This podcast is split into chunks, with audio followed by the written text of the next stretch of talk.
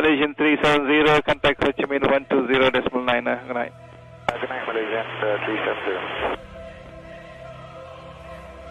Breaking news tonight a Malaysia Airlines flight with 239 people on board, including four Americans, has gone missing.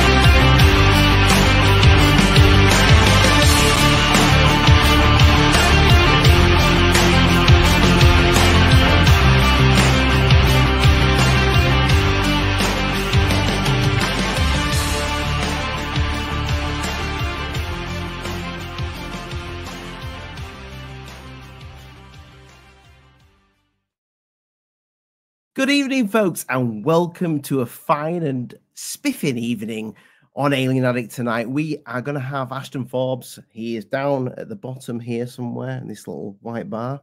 Um, but yeah, if you really want to wait uh, for some real drama, wait till about three hours, four hours in, where we, because uh, we, are going to be nice for about three hours really nice to him. And then right at the end, we're going to be complete dicks. So without further ado, let me bring on my two boys.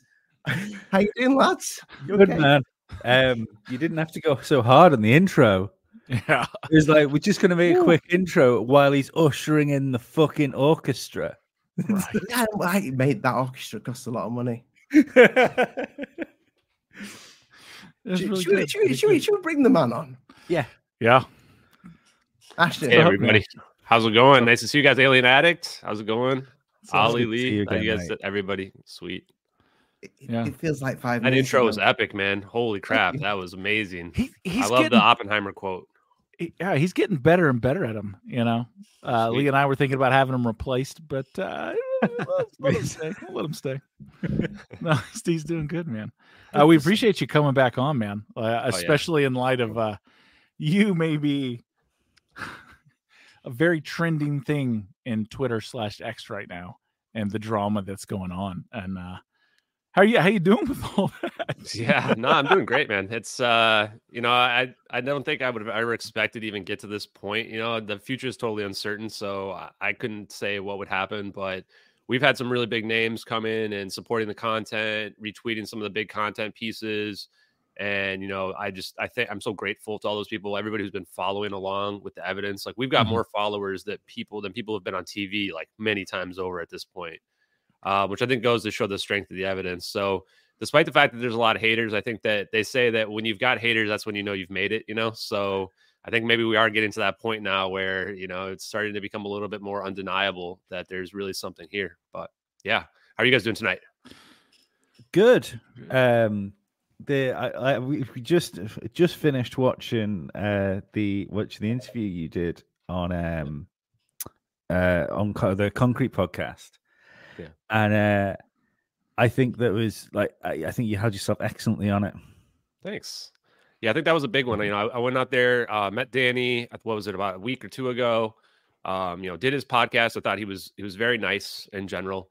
Um, I did feel like you know he he told me ahead of time he was skeptical, and so I wasn't too surprised by kind of some of his uh, comments during the interview. You know, like really trying to push the boundaries of you know what the evidence really spoke to.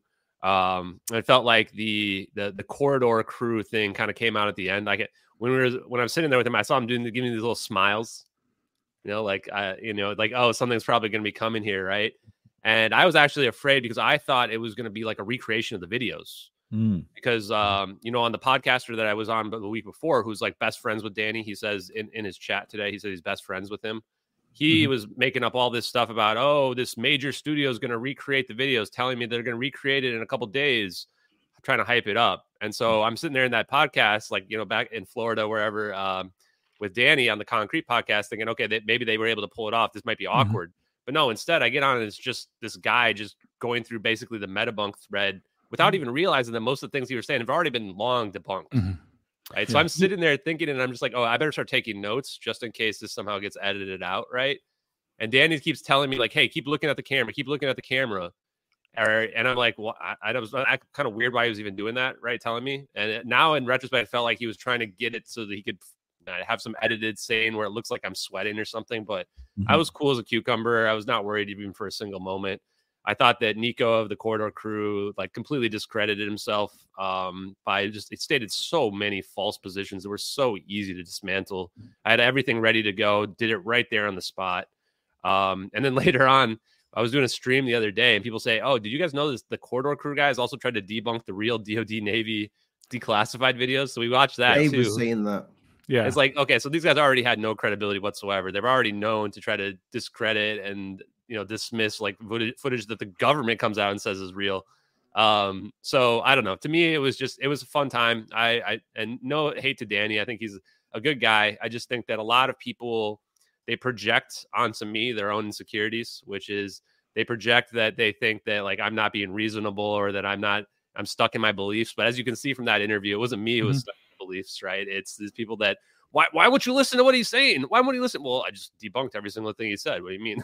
so yeah, that was my kind of initial impression of that interview. But again, he's a good guy.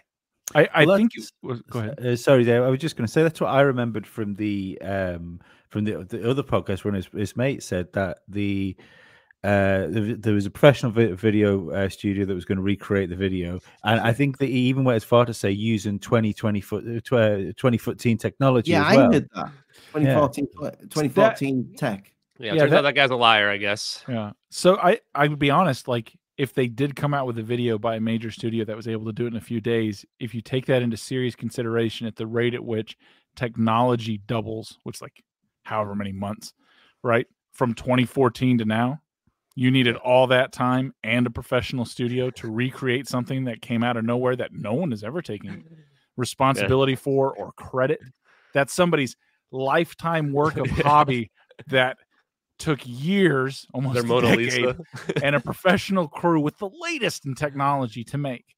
Yeah. And he did it then. This guy should be running all these departments. That's what um, I say. Why is this guy not leading Marvel Studios right now? If this guy is, right? uh, I mean, even the corridor crew Nico guy says that the, the video is perfect because yeah, there's no issues anywhere in it. Like two videos perfectly synchronized up using 2014 technology. You know, I just think that a lot of people are hung up on the idea that, um, kind of as I said in that podcast, that there can't be anything out there that they don't know and that mm-hmm. they are not have, have been told is true. And when that happens, you hit cognitive dissonance, which says that, okay, I have to throw out one of my beliefs. Do I throw out that the TV's lying to me, that all my other Redditor friends are wrong? Or do I throw out that this video is wrong? Right. And a lot of people, unfortunately, stick and say, I'm going to stick with my buddies and whatever they're telling me.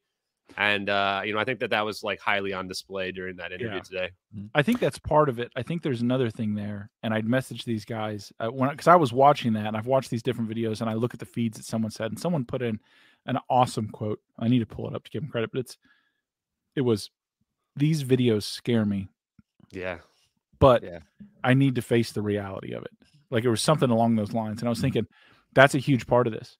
You know, some things are just so terrifying, so beyond. I mean, the, these things are either either we have technology that is unbelievably beyond anything we've ever seen in a sci-fi film, right? Yeah. Like it is, it is absolutely rivaling anything out there in sci-fi right now, or there's something else here, whether it's a shadow dome, bio, whatever you quantum, whatever.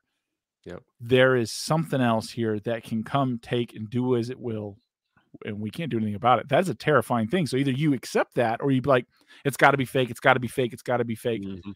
Uh, and I've seen people in extraordinary circumstances uh, not able to deal with the reality that they're seeing in front of them. And and as far as like explanations go, uh, you know, you can explain away anything extra, you know, anything extraordinary or spectacular can be explained away. Doesn't Um, mean the explanation's correct. you know, There's a Uh, good uh, good quote here from uh, Moody Mongol.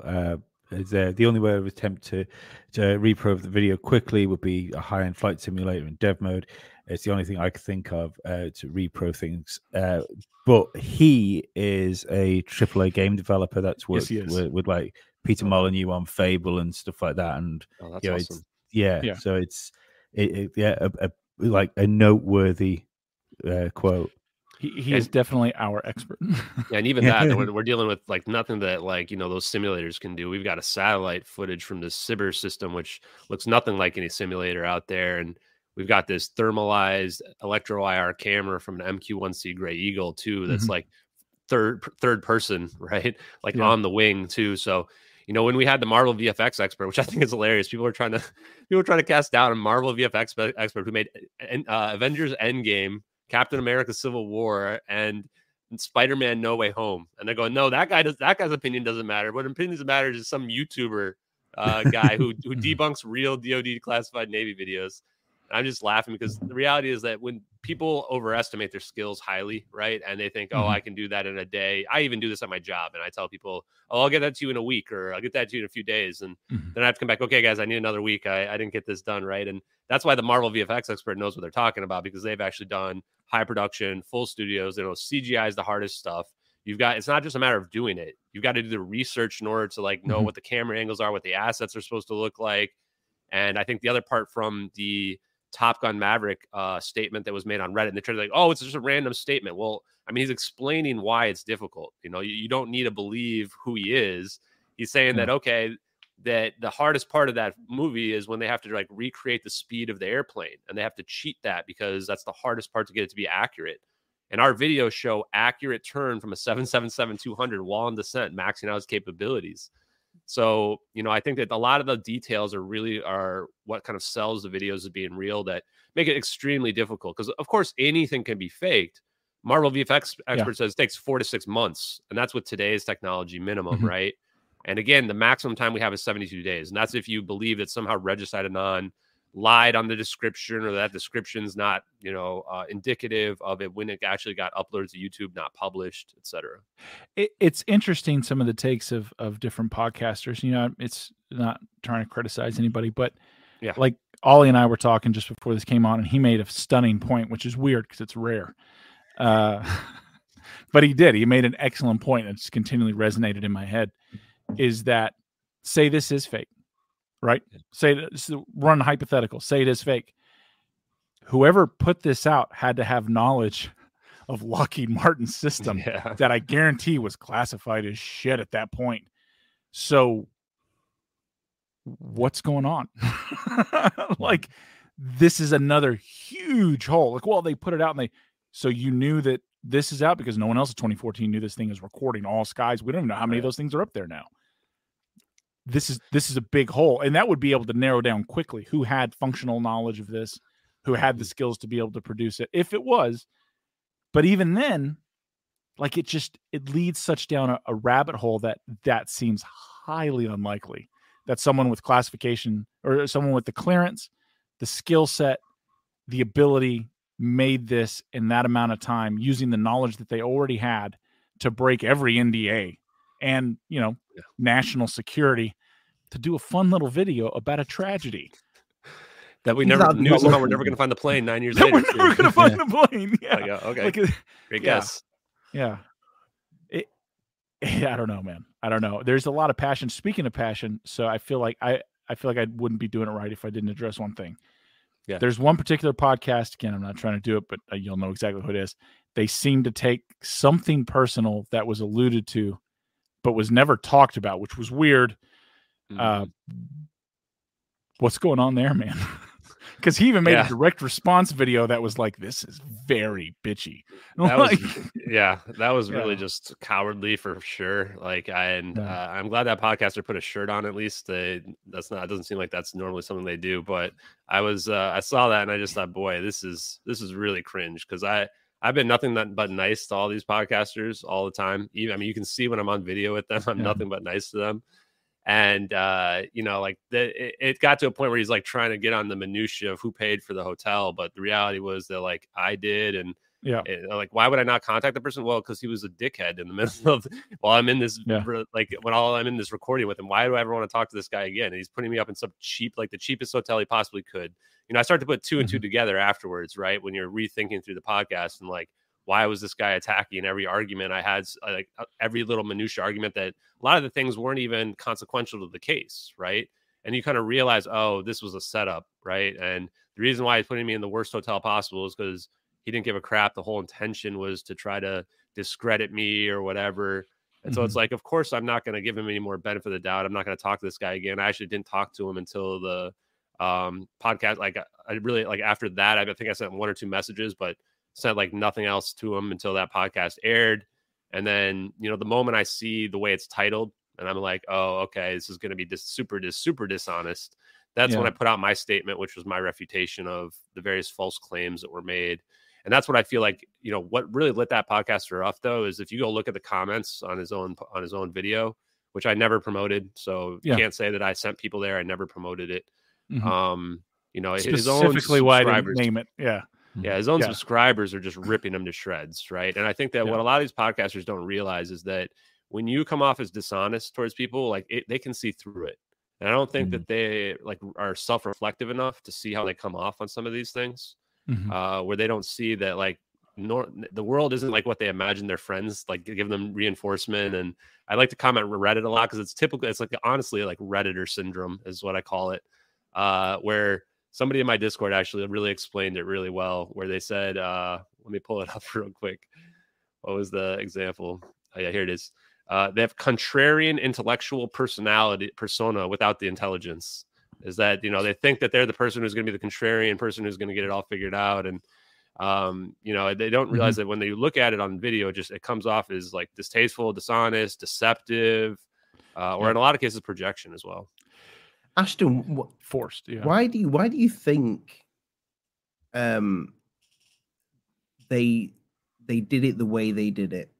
Do you think do you think it was ju- it's just like um a show trying to make a, a mockery of you to get more views, or do you think there's something a little bit more sinister involved? That's a good question. And I want to give people the benefit of the doubt, right? Which would mean that they're just doing it to get more views, right? And I think at least with the first podcaster, it was mostly about that. They're they're trying to get more views, I thought. Hmm. But that was part of the reason too when I was paying a lot of attention when they're sitting there talking to Jim Diorio, a former spook, literal FBI agent operative on the phone, putting him on speakerphone in front of me. That's Mhm. why when I see something like that, I'm writing that person's name down right away because that's just really suspicious, especially when we're dealing with a situation that is potentially the largest conspiracy of all time, if not if not the largest, it's it's way up there, right? It's the Um, largest, because yeah, yeah, people have a lot to lose if this were to come out, right? The government has a lot to lose. And it wouldn't surprise me at all if they would try to, you know, set me up with some interview where the whole intention is to try to discredit me or try to nitpick some aspect of the case. And with that particular podcast, it really felt like what their their whole intention was to find one thing that they could focus on, right? Mhm. And that's how they dishonestly edited the, the the interview as well. They found if you were to watch it in the actual time in which it was played out, like those things were interspersed mostly throughout the first half of the interview.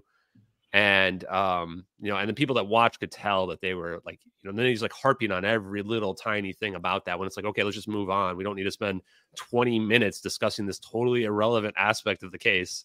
Mm. Uh, and so that's the part where it's like, you know, you, you wonder, is this a matter of it's they're being set up or are they really just doing this for views? But either way, my approach is I'm just not going to promote your podcast then. And, you know, that's how it'll play out. There, there was something really weird. I, it- it doesn't necessarily like even involve you when it comes to, comes to that podcast. Yeah. Um, as far as that guy purely being in this for views is his studio is perfectly set up that when he does clips of himself, it makes himself it makes him look like he's a guest on Joe Rogan's podcast. that's why he no, but that's why he's on that side of the table. It's why that red curtain's there. It's so when you when he sticks these 10 second clips out, it looks like he's in on the other side of the table in Rogan's studio. Hmm. And if you're if you're willing to think of that, Mhm. I I don't trust you if that's the way you're going to go about trying to make content. Yeah, and I mean, I just I'm, I don't mind doing a tell-all here, honestly. So, So I talked to speaking of the producer. Oh, go ahead. You can. yeah, I was gonna say speaking of tell-all, I wanted to jump in there. So Yeah. one of the specific claims he made is that, and see, this is the thing. Like we've already had you on. We talked to you before and afterwards. Yeah. Um, they were making mental health accusations, which I was like, this is this is nuts. They're like, this guy's not stable. I was like, I've talked to this guy. Yeah. Like I, that We wasn't spoke my for, We read. spoke for about an hour after the podcast. Yeah. Yeah. Like, so, you know, okay, maybe that's not, and, and, and in my own mind, I was like, okay, but you know what? I haven't sat down with him. We haven't had dinner. I don't, I don't know. Right? You, you Yes. got to go. I don't know. Uh, you know, I met these two guys finally, and I was like, oh, man, that was a Yeah. bad move on my part.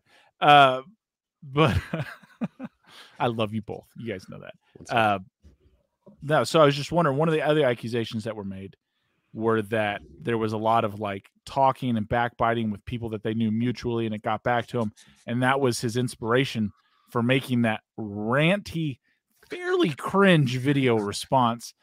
That I don't know, man. I don't understand how any any way you see you do a video like that and then watch it back. Go, yeah, this is good optics. This is gonna look great. And that's why You they know make what a I mean? response, right? There's no. It, it No, looks- that's the it- it perfect There's no cringy, right? response. Just- you just let Yeah. people hang themselves if they want to do stuff like Yeah. that. Just- I was just like, imagine I'm like if you. you're somebody else Yeah. who's going to go on their show and you see that, like you're definitely thinking twice, right? Like, okay, yes. is this person, is this podcaster going to like attack me, or then?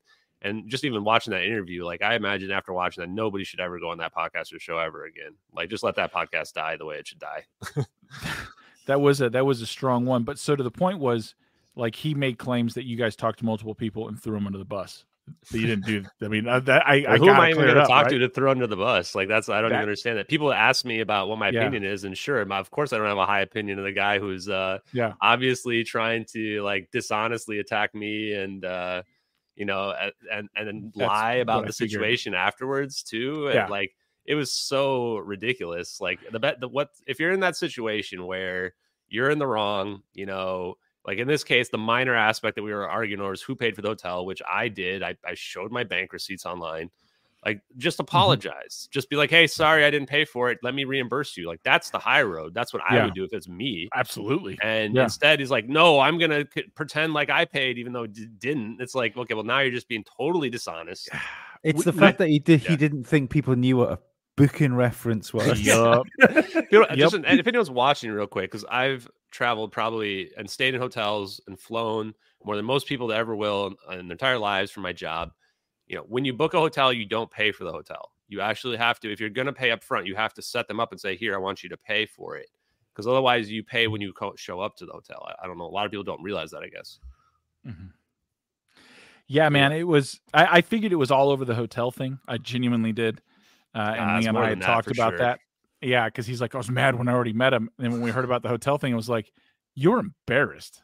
Yeah. That's what that is. Yeah, exactly. Um, yeah, that's that's a different thing. But, uh, But yeah, no, I don't have anybody to talk smack to. It's not like I went around being like, "Hey guys, oh, don't talk to this person." It's like, I no, I mean, some people reached out to me and like asked me about it, but other than that, like, I just I don't care about these people. Like that's and again, this is the same as people that I block. It's like I'm not thinking about these people. Like it's I've got other stuff. I work on my own life. Like I don't know why these people get so obsessed over this stuff, but My He life advice to people is let it go. way at the Sorry, beginning. He said you rubbed him the wrong way at the beginning of the show. What did he mean? But did He was I mean, I just he- can't- honestly, I- this is a I guy with just no credibility that. whatsoever. Like I was the nicest guy ever to him, right? Even I didn't say anything wrong to him ever, not even afterwards. No, Honestly, but that, that my, my thing with with with that bit there is you get a guest that you've invited on your on your Yeah. show.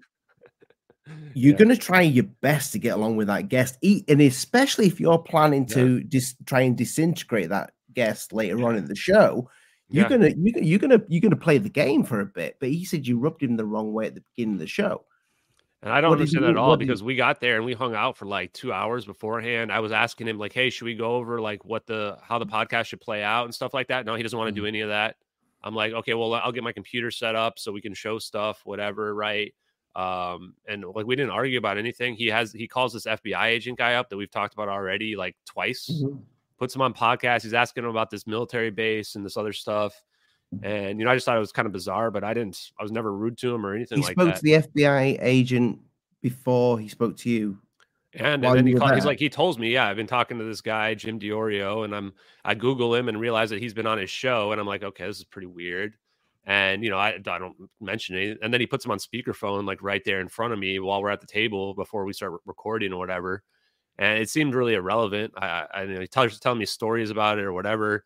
You know, I write the guy's name down because I'm like, this could come in handy later on, especially if this guy for some reason is trying to trap me in this interview, right?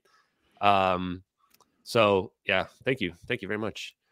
Uh, but yeah, so like, and then he, the other thing he tells me is that he's like friends, best friends with like James Fox, and that like Jay, he knows why James Fox, why James Fox's like career is supposedly being ruined or whatever. There's been this drama about James Fox made this like victim video, and I, can't stand these victim videos people make where it's Mm-hmm. like, "Woe is me, uh, someone's trying to attack me," blah blah blah. It just doesn't come off as honest, right? Like, Yeah. you know, if you're doing that kind of stuff, don't you want to keep it as quiet as possible, especially if you're being blackmailed, which is what I presume is happening. I, don't, I have no idea, but um, and again, I don't even ask about that stuff. So he says this stuff. He's like, he's, all these things he's telling me is like, oh, James Fox thinks the videos are fake as hell. It's like, okay, man. Well, I didn't ask. Like, I, I don't Yeah. know why are you telling me this. You know, um, especially this is the guy that goes and does like goes to South America and does interviews with people who say they see they saw aliens or whatever. Which I, I had respected his work before this. Mhm.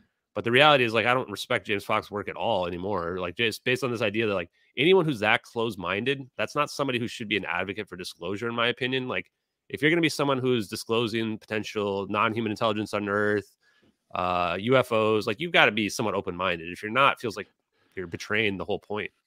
See, that's what I find most confusing about this whole situation with what you, you've brought up is because, I mean, fair enough, you've you've got like some attention with this, but it's not like you are uh, like breaking mainstream media with this every night. You know, Yeah. I, I don't get why because I, I know I put a post up on Twitter saying that every conspiracy starts with a blurry video and somebody with an out there theory. I don't understand why you haven't just been allowed to have the videos and the out there theory and just exist like everybody else does with a conspiracy theory. I, I've never seen anything like it. I think a lot of people mention that. A lot of people bring that up is that they've never seen anything like this in terms of the division and hostility that's come from just one guy running with his his like idea, his story, Mm. right, based on the evidence. And I think a lot of that goes back to a post that I retweeted um, a, a few days ago um, because I, I saw it and I just thought I almost I almost never retweet other people's posts in general. That at least if it's not directly related to the case. But and this person was actually somebody who you know they retweeted my thing and I retweeted them back. And I just thought that the way that he described the situation was so accurate to what's really happening out there.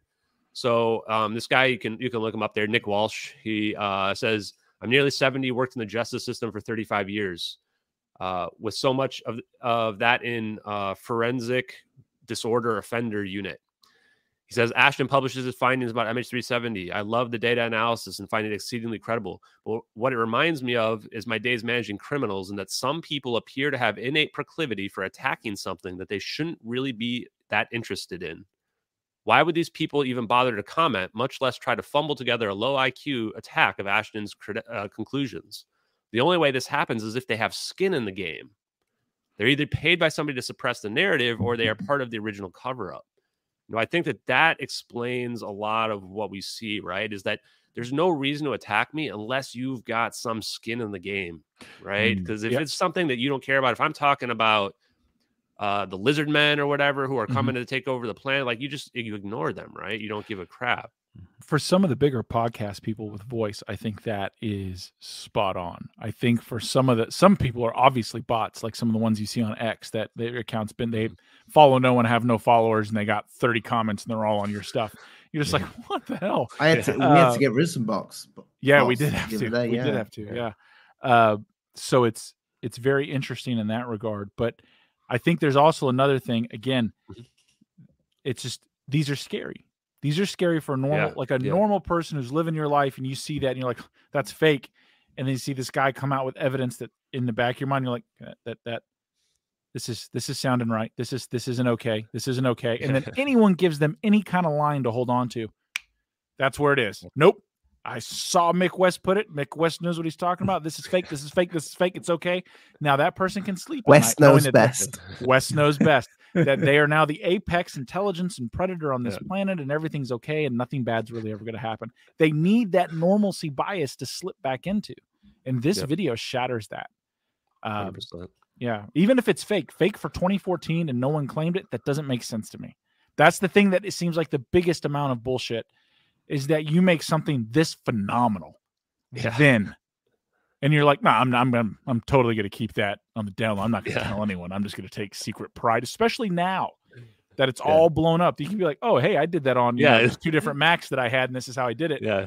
Everybody's gonna be like, dude, you're you're set now. You could be doing YouTube tutorials and You can and go work for any major go. studio you want, right? Like exactly. the corridor crew will sign you up, man. They need you, honestly. right now. Hell yeah, they would too. That's my Uh, best counter argument. So like now that's what I just say is like, look, just at this point, the only way to debunk these videos is find the person that made them if they're fake, right? Like this person is about to have a job anywhere they want.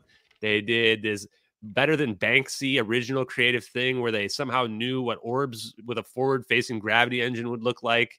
And they knew what this uh, macroscopic phase conjugation, you know, that we see happening to this plane would look like. That's perfectly aligned with physics and all advanced mathematics. Yeah. Like, I mean, okay, great. Go find that person. I've I've had over more ratings this week on my Twitter than CNN's had all week. So, I mean, if they're out there, and I'm talking like 13, 14 million views, something like that. Yeah. Like where they should be speaking up, right? They I Mhm. mean, who why would they be silent still? It should be easy to find them. We found the person that Yeah. leaked the videos because they're real and we had enough evidence for that. So bare minimum, the debunkers should be able to figure out who's the person who faked them if they're fake. I have some friends uh, that so we already have you scheduled to come on again. This was like an impromptu thing. We saw everything going down. Yeah. I know I sent you a couple messages. I think the other guy sent you messages. Next it wasn't time like, he's having hey, beers with us. yeah, Yeah, it's like yeah, We'll- we weren't we'll like hey, yeah, we weren't like hey, we need to capitalize on your popularity, which we are absolutely doing. Uh, we, we were like, I give you permission to. thank you uh we were we were like hey man keep your chin up like this Yeah. is this is crazy uh but for the next time you come on i've already told these guys and i think they may have messaged you or not i have a buddy who works at nasa i have a couple buddies that work at nasa and contract for lockheed well for a subsidiary of you know it doesn't matter they're very smart guys who understand all this stuff way better than any of us and they they've seen your other videos that you've done and they're like oh yeah man i'll come on and talk to that guy and i didn't want to bring him on tonight Mhm. because i didn't want to feel like i'm ambushing you or like that's not okay Yeah. um like oh here's this other expert who can you can you guys could you know he they go back and forth or i saw that you had uh salvatore salvatore Yeah. on uh that was phenomenal. My buddies that watched that uh they're impressed.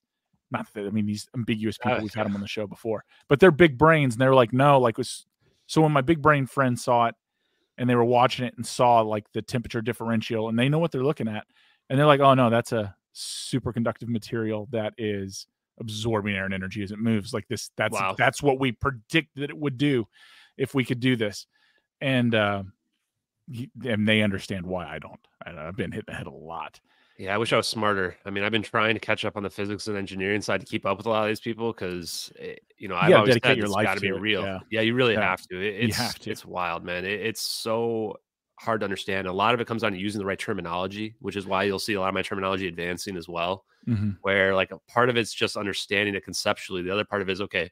How do you explain this to a normie, right? Somebody who is like me, like a month ago, like. How do I explain this in terms that laymen can understand? Uh, right? and, and i think as the explanations come from people that we would like to have on with you if you're okay with that in the Yeah. future um like one of them i was they would talking to yes yes uh like s- and this is going to be why one of them we were talking i don't know if i can get him on or not but we were talking he's like listen if that really teleported that proves that our reality is a projection from quantum Yep. space he's like that's that is proof of that Yep. and i was like what do you mean he's like if you're going to move mass and then he said some other things and uh I either didn't do enough drugs or I did too many. I lost. I lost the rest of the conversation. Yeah. my, my nose and ears were bleeding. Uh, but Not, not Yeah, from the drugs. maybe I don't know. it's it was a weird night, but uh, yeah, they would definitely want to come on and uh, and here's the thing. Again, it comes to whether this video is real or fake.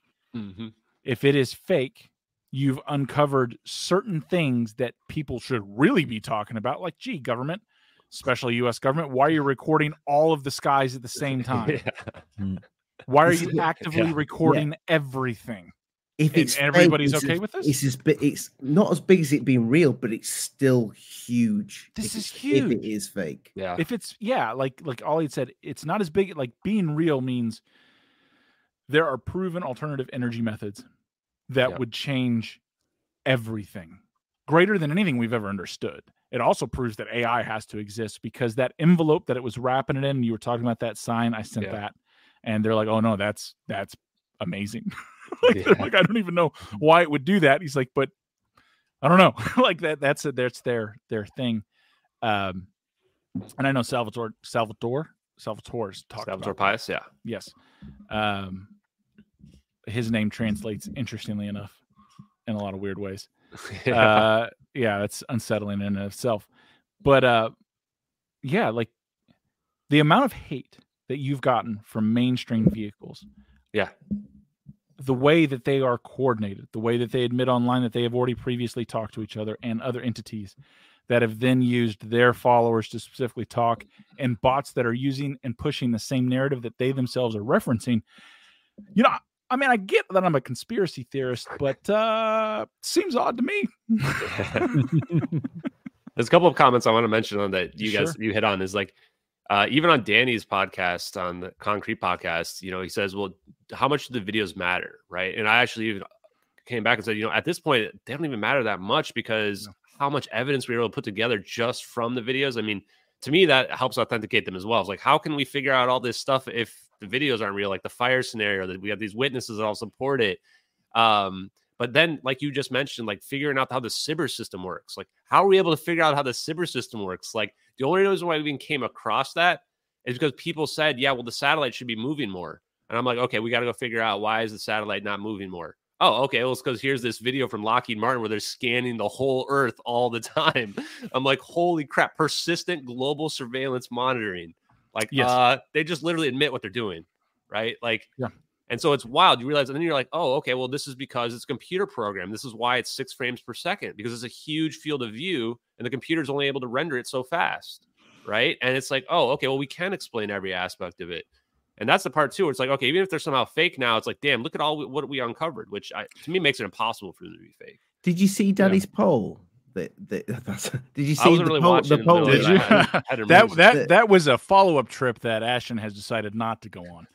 So Yeah. wow. that that was the poll. that was more of on them the thought was li- real, even in his own podcast. Wow. in his own And- podcast. This was at the end of the podcast. Yep, he was getting torn up in there in his chat.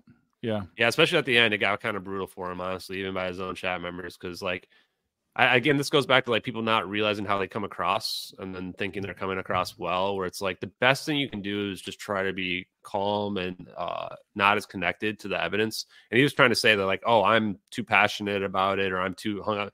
Like, exactly the opposite. The reason why I'm not upset when people try to like debunk it is because anytime they do, we just learn more about how it's true, just like that SBIRS system, right? So it's like I'm so confident that no matter anything comes up, we'll be able to explain it away. Uh, you know, it felt like projection when he's pushing that on you. Where it's like, oh, well, you don't want to believe this, or you're you're hung up. It's like, no, I think that's what you've got going on right now, right? Like you're convinced that your corridor crew guy is like an expert when really he's not. You know, it's like that's that's the real issue. I thought. You you know what your research into this also brings up. It brings up a topic I don't think a lot of people are should, people should damn be talking about it. The U.S. government is monitoring all skies at all times. So we have Mhm. these witnesses that oh, this fighter saw this here. Cool. What's that satellite info? Look, because I know you got it stored. You can see it. You know what's the SBIRS? What's the SBIRS footage look like? Yeah. show it to me from the air what's going Yeah. on you know what i mean like and not only that you're watching everything well it's missile deterrent it's guidance like we have those systems like we have that that's a whole different thing you don't have to that, that- that's a passive system you have an active system that is visually monitoring everything putting it in stereo so you can make 3D images. I was like, what the hell's going on? What the hell are you people looking for?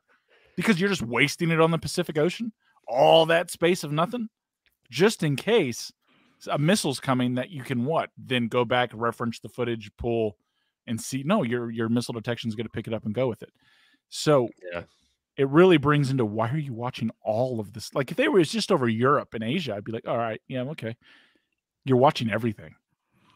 Yeah, they've got satellites that are geostationary, just sitting in orbit, like completely around the whole world. And then they've They're got these low Earth orbit ones. They don't even show up on the SBIRS system, our low Earth orbit ones. Correct. And they put even more up there now. Yes. So it's like, uh, you know, they've just got the whole world mapped. The only question is what resolution capability uh, on a certain spot at a certain time, right? and, the why. Yeah, and the why for sure. Mm-hmm. Um, but, so yeah, I think that that's that's probably one of the biggest reveals. I think that's why Kim Dotcom probably posted that a picture or that video on his Twitter the other day. Mm-hmm. That was as well. huge. Yeah, I mean that, was that's huge. really big because you know he's the guy who's like trying to expose government corruption, et cetera. Um, and that's that's a really good way to do it for sure. Is hey guys, I, and I had no idea we would find a video like that. Lockheed Martin Yeah. just has that on the internet. If you just Google SBIRS, it's like the first video is that video. I'm just going like, man, if I'm Lockheed Martin, I'm not posting this on the internet. That's pretty weird. At the end, it's like we never forget who we're working for. wow. They're scary. They're a scary company. Yeah, Um, and maybe it- we can talk about them uh, that much. I, That's so actually, that's I exactly what's going to prove. I think we've hit our quota of Yeah. Lockheed Martin Yeah, we- and uh, various other spooky government contractors. Um, Uh, one other thing I wanted to talk about too is the thing you mentioned about the simulation, right? I Mhm. think that I've harped on this uh, several times is that my spiritual understanding of the world has increased from learning about science, and I've become more spiritual the more I've understood science, which I think is a lot of people think it would be the opposite. Mhm. But faith and science are not uh, contradictory at all, I don't believe. And I Mhm. think that if you look at that, I came to the same conclusion is that the double slit experiment and its logical conclusion from that is that we must live in a simulation of sort. Like it's a video game where you can cheat the game, right? It's like you threw the cheat codes in there. Mhm. Nope, we can just move from here to here instantly, teleport, right? Um, travel. And to me, the only way that's possible is if we live in a construct of some sort. And if there's a construct, then there must be a creator. Um, and I think that that's interesting because I don't think that these videos threaten people who are religious. I think they threaten people who believe that everything that they're told on TV, everything they learn in academia is all there is, right? That we're at the pinnacle of human civilization right now in intelligence and knowledge, but we're really just cavemen that are think that we're a lot smarter than we are, right? We just discovered fire and now we think, oh, that must be it. I I would say like I'm a I'm a Graham Hancock fan to a certain extent as well as a few other people. Um you know, not to go way off the track, but you bring that up and it's you're right. The people who who put our controls, right, that zeitgeist whatever, that they they have all this locked in, they're the ones actually threatened by the fact that there could if this is a simulation and we have a creator, they're the ones threatened by their power. So mm. long as we don't have an affirmation of that, they're the ones in control with the trust and the power. Once anything else to the contrary comes out that, oh man, there is something else, they're usurped, right? They're usurped. So they put all these control measures in. And apparently they're watching all the skies at all times with Yeah. amazing detail. Um, and that was 2014. Who knows what's doing it now? Um, yeah. I think so- Graham Hancock deserves a little bit of credit too. So I watched the Ancient Apocalypse Mhm. show on Yeah, yeah. Netflix. I think that's a show. great show. I wouldn't have called it Ancient Apocalypse. We know he's I- Gardner. we know it's Gardner. True Oh, story. that's that's the level of show you're He's, on. he's right on now. most Fridays.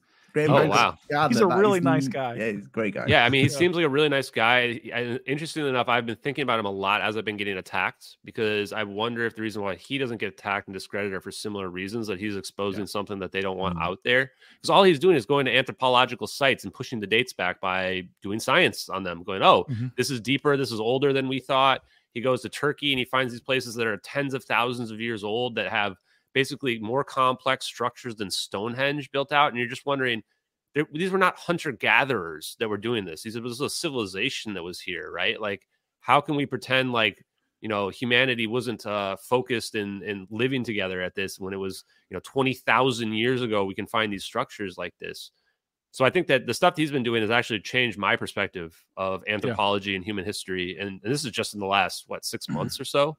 Yeah. This is where like I- the more I've looked into UFOlogy and other stuff like that, um, including stuff like this, you start to really wonder like, how have we only been on this earth for 10,000 years or whatever they say human history is recorded as, right? It feels like our human history has to be longer than we imagine it to be. Mhm. Um, we're just too complex to be that you know new, um, and that's why I like stuff too. Like Homo naledi is a a break off human species, not human, but you know Homo naledi is the the the species of it that apparently goes back like two hundred fifty thousand years now, right?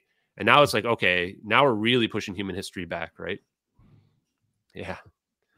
Thank you. I think he's referring to Skunk Works projects. Again, We we, can only talk about so much Yeah. of that before people are going to knock on the doors or take out the power or something. Yeah. But, uh, and did you notice that happened in the interview with Danny? That was actually one of the, the funniest parts. We didn't play into it too much, but I'm sitting there in the interview with Danny, and all of a sudden the whole power goes out, right? In the middle of the interview, everything. I'm just like, oh, that's weird. Huh. I'm like, does that happen a lot? He's like, oh, it's only happened one time ever in the history of my podcast of like five years. I'm like, okay. No, it well, hasn't. yeah. So something weird happened the last time you was on. Uh, I spoke to, to Dave Yes. prior to this. Um, Dave, it, it it sounded like there was someone else on the line. really? this is before Yeah. we went live Yeah, before we asked- went we live had when we were talking to you. earlier. Yeah.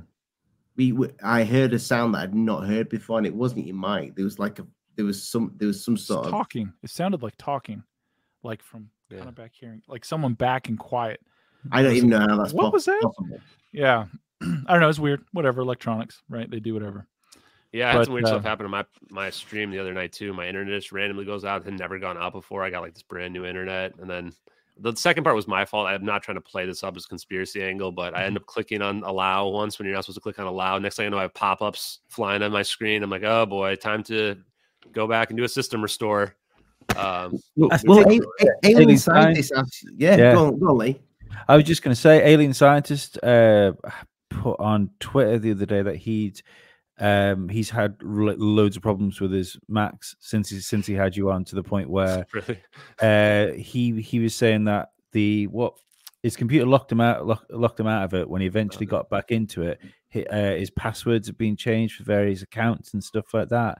He's since took his Mac back uh, to Apple, and they've basically turned around and said, "Oh, so Yeah. no idea." Yeah, it's it's really alien weird. scientist, you know, Jeremy, he's somebody who I think was highly skeptical of the situation, right? As someone who I think that, you know, for him, he digs into conspiracies. He wants to know that there's a lot of evidence behind them.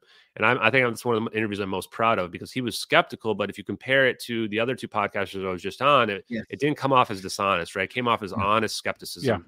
Mm. He's a Uh, good I dude. said He's a really good boys. dude. Yeah. Yeah. And we're, Yeah. I'm probably going to have him on my own podcast actually as Yeah. well to have Yeah. him talk about some of this stuff. he started out so skeptical with you, but then toward towards the end, like, I, and I said this, I said this to, Yeah. to the boys. I said, I said, I said, Jeremy's kind of like he's into this. Mhm. This is in there's something about this case that is intriguing him.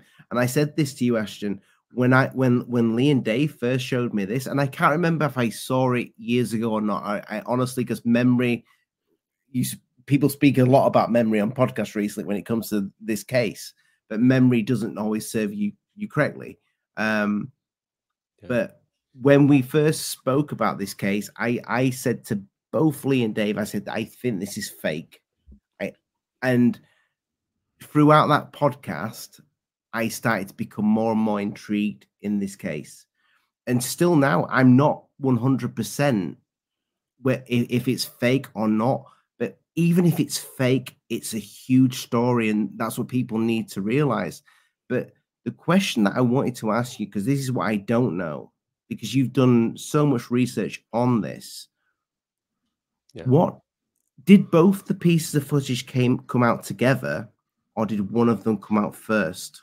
Yeah, one came out first for sure. So Which the one? satellite video was the first one. The The color one. No, the non-color one, the the satellite from above, the black and white one, the one that shows the stereoscopic imagery with the parallax, despite the fact that people on the podcast I was on claiming there was no parallax. I'm like, guys, you can see it shaking back and forth. This is this is what parallax is. Yeah. Um, but yeah, that one says he just didn't understand what you were saying. No, he Yeah, he they, did they not. didn't have the cognitive not. capacity. Well, that's the keep up, problem is yeah. that they just believe whatever they're told by their expert, right? They don't actually think about it critically themselves to think like, okay, here's what this means actually, right? So the Um, Citrix. we can't afford experts here. the citrix set. The citrix session came out first. Yeah, so that was the first one. And that's why I think that they didn't even plan on releasing the second one because the first one says received March 12th, 2014. That's four days after the event. and that one has uh, published May 19th, 2014. So if that date is real, then this person leaked it within four days to the internet. And that makes mm-hmm. sense because that would be somebody who had an emotional reaction that they see this and they're like, hey, I got to get this out there right away. Otherwise, no one's going to ever be able to solve the case. Right. Before the South Indian Ocean narrative even existed, they put in just enough information to solve the case. We got the stereoscopic view. We can figure out the satellite that was in the area. We'd be able to prove that it's there. They would know that amateur astronomers track all the mm-hmm. satellites and they can find the trajectories. They have the coordinates in the bottom left. Like you've got the coordinates. Like, okay, it's the Nicobar Islands. This is like where they say the plane went you know and maybe that was the reason why mm-hmm. malaysia like was still searching the south china sea maybe because this video is out there maybe they suspected this video is out there and that you know people would be able to figure it out if they didn't uh, divert attention away from where the real issue was. Now i also think that they had to be uh, told and, and proven that it was real. So it says source protected in that first one and it took them like seven weeks to upload it so if you imagine, or to publish it, they may have uploaded and just had it there, but not published it to the public mm-hmm. yet, right? They might have to be convinced. Like this is a UFO account. You have to convince this UFO account that what you're looking at is real video. A lot of people have to be convinced that you're looking down on it. Mm-hmm. So they might have to be convinced, like, hey, this is real. I'm actually a military person that leaked this, right? And then that might be the reason why they did it. And then the second video, so that video is published May 19th. May 22nd, Regis Adnan makes a brand new Twitter account says watch this before it's deleted. He tags MH370 in there for the first time. That's three days after that video comes out. We ignore it. They, you know, if I'm uh, the person who leaked this and I'm like the Bob Lazar type, I'm thinking, okay, media is going to pick this up. Media is going to be reporting on it. Everyone's going to now figure out that this is MH370. Mm-hmm. And then the second video gets leaked. They, they we ignore it, right? So they leak. Mm-hmm. Okay, here's the second video. I cropped this drone out of the first video. Now there should be no doubt whatsoever, right? Here's a second video, same exact thing, different angle, drone that was cropped out intentionally, uh, and that one gets uh, has a received date of June 5th, 2014. So, like, what, two, three weeks after the first one's published. Mm-hmm. And it has an upload date or a publish date of June 12th, one week, exactly one week after it says received in there. Mm-hmm. And so that one then is like there should really be no question anymore as authenticity. It's like okay, you've got the second video, perfect angle on the second one. They the person has to be an operator because they've put this thermal layer over this electro IR camera. Otherwise, it would just be black and white. Mm-hmm. Meaning that they know how to use the software that's built into the camera to set the color, color custom settings. This was another thing that Nico got wrong, which is like, and Danny was trying to do this too, which told me that he had already seen the Nico video he's like, "Oh, this is what thermal cameras look like," and I'm going, "Dude, this is not a commercial thermal thermal camera off the street. like this is an advanced electro IR camera from Raytheon, multispectral targeting, and mm-hmm. it has a thermal option to build in over the top of it, which." Uh, you know, it kind of makes the detail. You lose a little bit of detail with the thermal layer over the top, um, but that's what we were like looking at in there. And then you can set those settings custom. So the person we don't know what they set them to, but you know, whatever they set them to, all we need to see is the relative heat differences. Um, and so there's a lot of information there. We can see this stuff about the orbs. We saw those trails very clearly, um, stuff like that. The reason why I asked you, I asked you that is because everybody keeps debunking mainly the uh, the the heat um, one. Mm-hmm. Um, yeah, the thermal one. Yeah, yeah. So the one with the Citrix came out mm-hmm. first and my conspiracy brain just goes off here because I'm I'm like, what if I don't know? You must have considered this. Mm-hmm. What if the first one is the the smoking gun, mm-hmm. so to speak, and they panicked and they got their top dogs because the guy that was on um, uh, concrete that they got to deb- to debunk it mm-hmm. that knew his shit when it came to um, um, CGI. Yeah. He said, "Whoever did this is is is fucking amazing." Yeah, you know, he he said they are. Yeah. Now, who's going to be fucking amazing? That's that's not going to not, not going to want to monetize. Yeah. No, make money off it. Yeah. Yeah. That I mean, it's like it's like the skinny Bob thing. I I like me and Lee have, have, spoken about that many a times. he leaded it on his channel where before he came over to Alien Addict, and we we did um, a whole thing about this thing being something that was maybe put out there for certain reasons. I'm wondering Hmm. if you've con- if you have considered that that second piece of footage could possibly be there to muddy the waters from the first piece that is the smoking gun. Um, not necessarily from the exact angle that you're you're, you're presenting, but uh, you know, I think that you always have the same issue with any time. Like, I think what you're getting at is like, did the government release the second one to somehow It's a like a, lose us a- off? But problem is they're exactly perfectly in sync, Mhm. um, which is really part of the biggest difficulty because what that means is that you need to create a 3D rendered environment to be able to take both perspectives. And if one of them's real, essentially means that they both have to be real. But the other part of it too is just that, like, what's the story that makes sense, right? Like, so they're trying to convince people that aliens took the plane, right? Like in our realm, I think that that's stuff that we are open minded enough to be able to Mhm. uh, consider. But the normie layman people are never ever going to believe that, right? And in fact, that's what they tr- keep trying to discredit and claim that I think that aliens zap the plane or whatever to another dimension. And that's it goes to show the level of ridicule that if they were to put that out, no one's going to believe the government. If the government comes out and says, "Here's our video. This is really what happened. It was the aliens zapped the plane." Everyone's going to have the same reaction that they were trying to have right. They're going to ridicule it. They're going to say that nope, this is a cover up. The conspiracies that the government did something to the plane. They shot it down, or you know whatever else. So that's the problem that I have with a lot of the I call it the psyop angle is that Mhm. it implicates the US government. It doesn't benefit them anyway. So then other people say, well, what if like Russia did it or something, right? And they're trying to implicate the US. Well, frankly, I don't care. I'd actually feel better if it was Russia or China doing this because uh, as opposed to my own government, like I don't want my to consider the fact that my own government's doing this to be honest with you guys.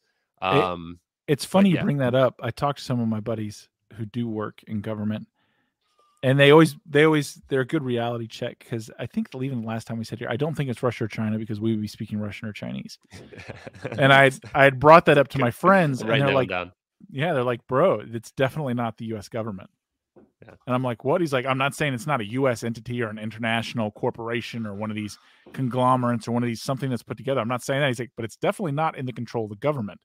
And he's like, why? He's like, because the entire world would be speaking English. He's like, our dictators aren't any better than their dictators. Like they're all the same. It's like you give them unfathomable power, they're going to use it. Um, and I that that stuck with me because these people know that kind of stuff, and um, it makes me think. It, it- honestly, one of the things is so. Again, devil's. let- Let's just play that right. Let's say these are 100% legit. It is in fact uh, human technology. It was made by people. Best and brightest, scooped out of school by all the um, military industrial complex of mostly the U.S. and somewhat, you know, other Western allied states. Where did they get it? Yeah. right did they did they just make these leaps like then why are they teaching physics still the way they're teaching it? Because if you're a new person coming out of college right this new hotshot engineer who's on this amazing path and raytheon's like hey i want to pay you $600000 a year but you're never going to be able to talk about what you do. It's never going to be going anywhere. Um but you know you're going to make crazy money. Uh can never talk to your wife about it can talk to no one about it and you can never use this in your resume in the future. What is he really bringing to the table? Because all his fundamentals have been learned under X when you're Mhm. clearly messing around in the sky with a Y. You know what I mean? Like it is it is such a departure from what we know and, and, and can grasp and understand, other than like Salvatore, who's obviously brilliant and people of that caliber. But for the most part, we're we seem to be behind the curve globally. You know what I mean? Well, we touched upon it on the uh, the last show Ashton came on, wasn't uh, didn't we? When we talk about the idea of breakaway civilization. Yeah, it definitely feels that way. Mhm. Yeah, Yeah. one thing I would say is that so I've had several sources, contacts, stuff, people reach out to me. I think some of the most credible information that I've heard is that even a lot of the military doesn't know this exists. And that can help explain why you might reach out, have somebody reach out to you, say, no, this isn't us, but they don't even know. They're not in the know. Yeah. It's such a small group of people within the military that even know about this technology. Oh I don't even know if the leaker even knew, honestly. No, I think the leaker thought this was Yeah. UFOs, right? And But- then they're like, oh, this is actually our tech, right? Yeah, to to be totally clear there, uh, I'm not saying that these people have an insight. I'm just saying it's Oh, yeah. just a psychological assessment. That like they're just like, listen, the monsters we work for are no different than the monsters everywhere else. These Yeah. people all act the same. Um, that- what I've also learned too is that it's not necessarily about having the academic credentials. It's about what are you out Yeah. there experimenting and doing. When I watched Jeremy Rys's alien scientist panel with Salvatore Pais and all those other like probably some of the smartest minds on the planet, you realize these are people out there actually doing the stuff. They're doing the Correct. experiments, right? What Boots I've been told is- ground. yeah, Mhm. what I've been told is you go out and you you, you do the wrong experiment or the right experiment, however you want to look at it, then you get a knock Mhm. on the door that says, "Hey, Yes. you're part of the DoD now. You're part of the government now." You're part or of the E. DOE. Yes, we saw that too. I honestly do think the DOE is where it's being hidden. Department of Energy. That was also what I'd heard from UFOlogy before this, before I had people talking to me, and that's We like should the be careful. logical location. yeah, we have to be very careful about some of we this. should be but, careful because Grusch has been hitting about it earlier, and Yeah. uh, well, if anything happens, check into the DOE guys. You know the DOE is the place. this is the kicker. There is no so that I don't know what people do or don't know. There is no checking into the DOE. No, yeah, that's what I've heard as well. Is There's that if, there if you even try, they already have contingencies set up to Correct. hide everything, and that they will make sure even an official inquiry will not be successful. dude, is what the I've been s- heard. the smallest functions they do are literally password or like sorry code word classified. It's like well what are you looking for? Do you know the code word of the specific program? Well no i'm doing a foia if you did well that's you know and or dudes with guns and badges you've never seen before show up at your door and they know everything about you. You know um yeah they're they're they're doe scary is scary and if we do have like if we recovered ancient technology or alien Mm-hmm. technology what's going on there it is yeah that was good Yeah, I was going to comment to that point too, real quick, because I think you made another good point. Is did we get here naturally, or did we have some help? Right. So Yeah. I've been asking everybody that as well. Uh, my opinion has been that we're looking at reverse engineered tech, that we got some help, right? That we, Mhm. but I don't know that necessarily means that you know aliens came down and we stole their ship. I think it could be that we found it archaeologically as well, right? It could have been something that we uncovered from thousands, hundreds of thousands of years ago. Um, and it's hard to tell at this point, especially if we have been reverse engineered, that we have no idea how much of the stuff out there is ours versus how much of the stuff is non-human intelligence. Hmm. Um, but what I've also been told is that after the Manhattan Project, we didn't just stop researching and stuff, right? We figured out how to split the atom, and it's not like we were done. It's like, oh, okay, guys, wrap it up. We we dropped a bomb. Now it's like, okay, what have we been doing for the last eighty years, right? the other thing no one takes into account they talk about you know other than some specific like damn i didn't want to keep saying lockheed martin but lockheed martin or raytheon or whatever do they have their own facilities absolutely are they secure somewhat where are the best like where area 51 is on department of energy land. Did you know that? No, I did not know that. Really, the air force leases it from them it is it is and the reason it's department of energy is because they're like those are military guards. They're not. They're contractors. Hmm. they're contractors who are federally authorized to do whatever's necessary and in their protocol. Like the people who eh, eh, so like transporting nuclear materials right? You could transport anything. No one knows what's in that truck. No one even knows where it's going and the way that they do things the compartmentalization and the way it's stuck together um, as far as we're talking about like older things right? Like after world war ii we took 1600 that we we talk about you know in paper clips 600 of which were scientists a thousand of which were Mhm. their intelligence personnel around the world. Well those scientists came here to our nuclear program and compartmentalization didn't stop. Build out on these facilities and the us national lab system mirrors that of what was going on in germany at the time. And it's only expanded exponentially. And they one of the first things they did was they bring all the contractors onto the facilities. So even if you get onto a doe facility even if you're not going in any buildings except the doe building because you don't have clearance to go to that building.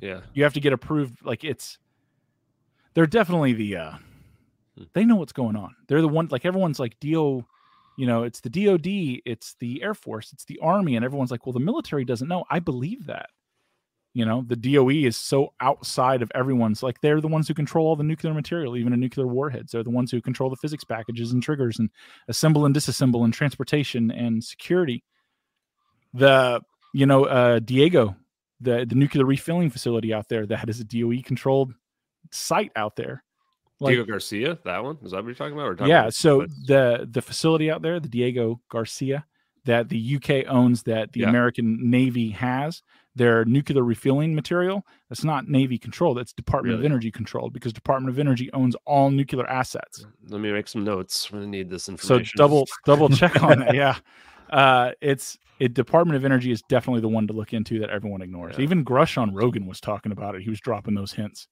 Really? from on high, which yes, Hmm, which I thought was interesting.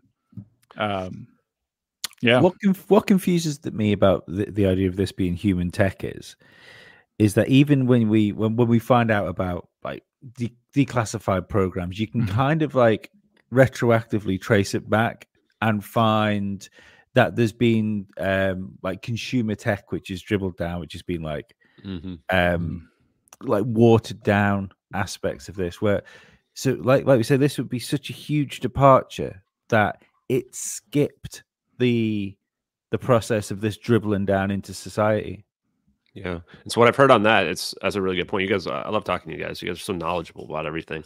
Um, more knowledgeable than me for sure. But Not from me. I got, I, have got contacts. Definitely that are not telling for me, man. That are I think that are pretty connected. I'm, I'm not 100 percent sure. You can never know if you can trust people entirely, but I, I I like to trust people based on the information they tell me.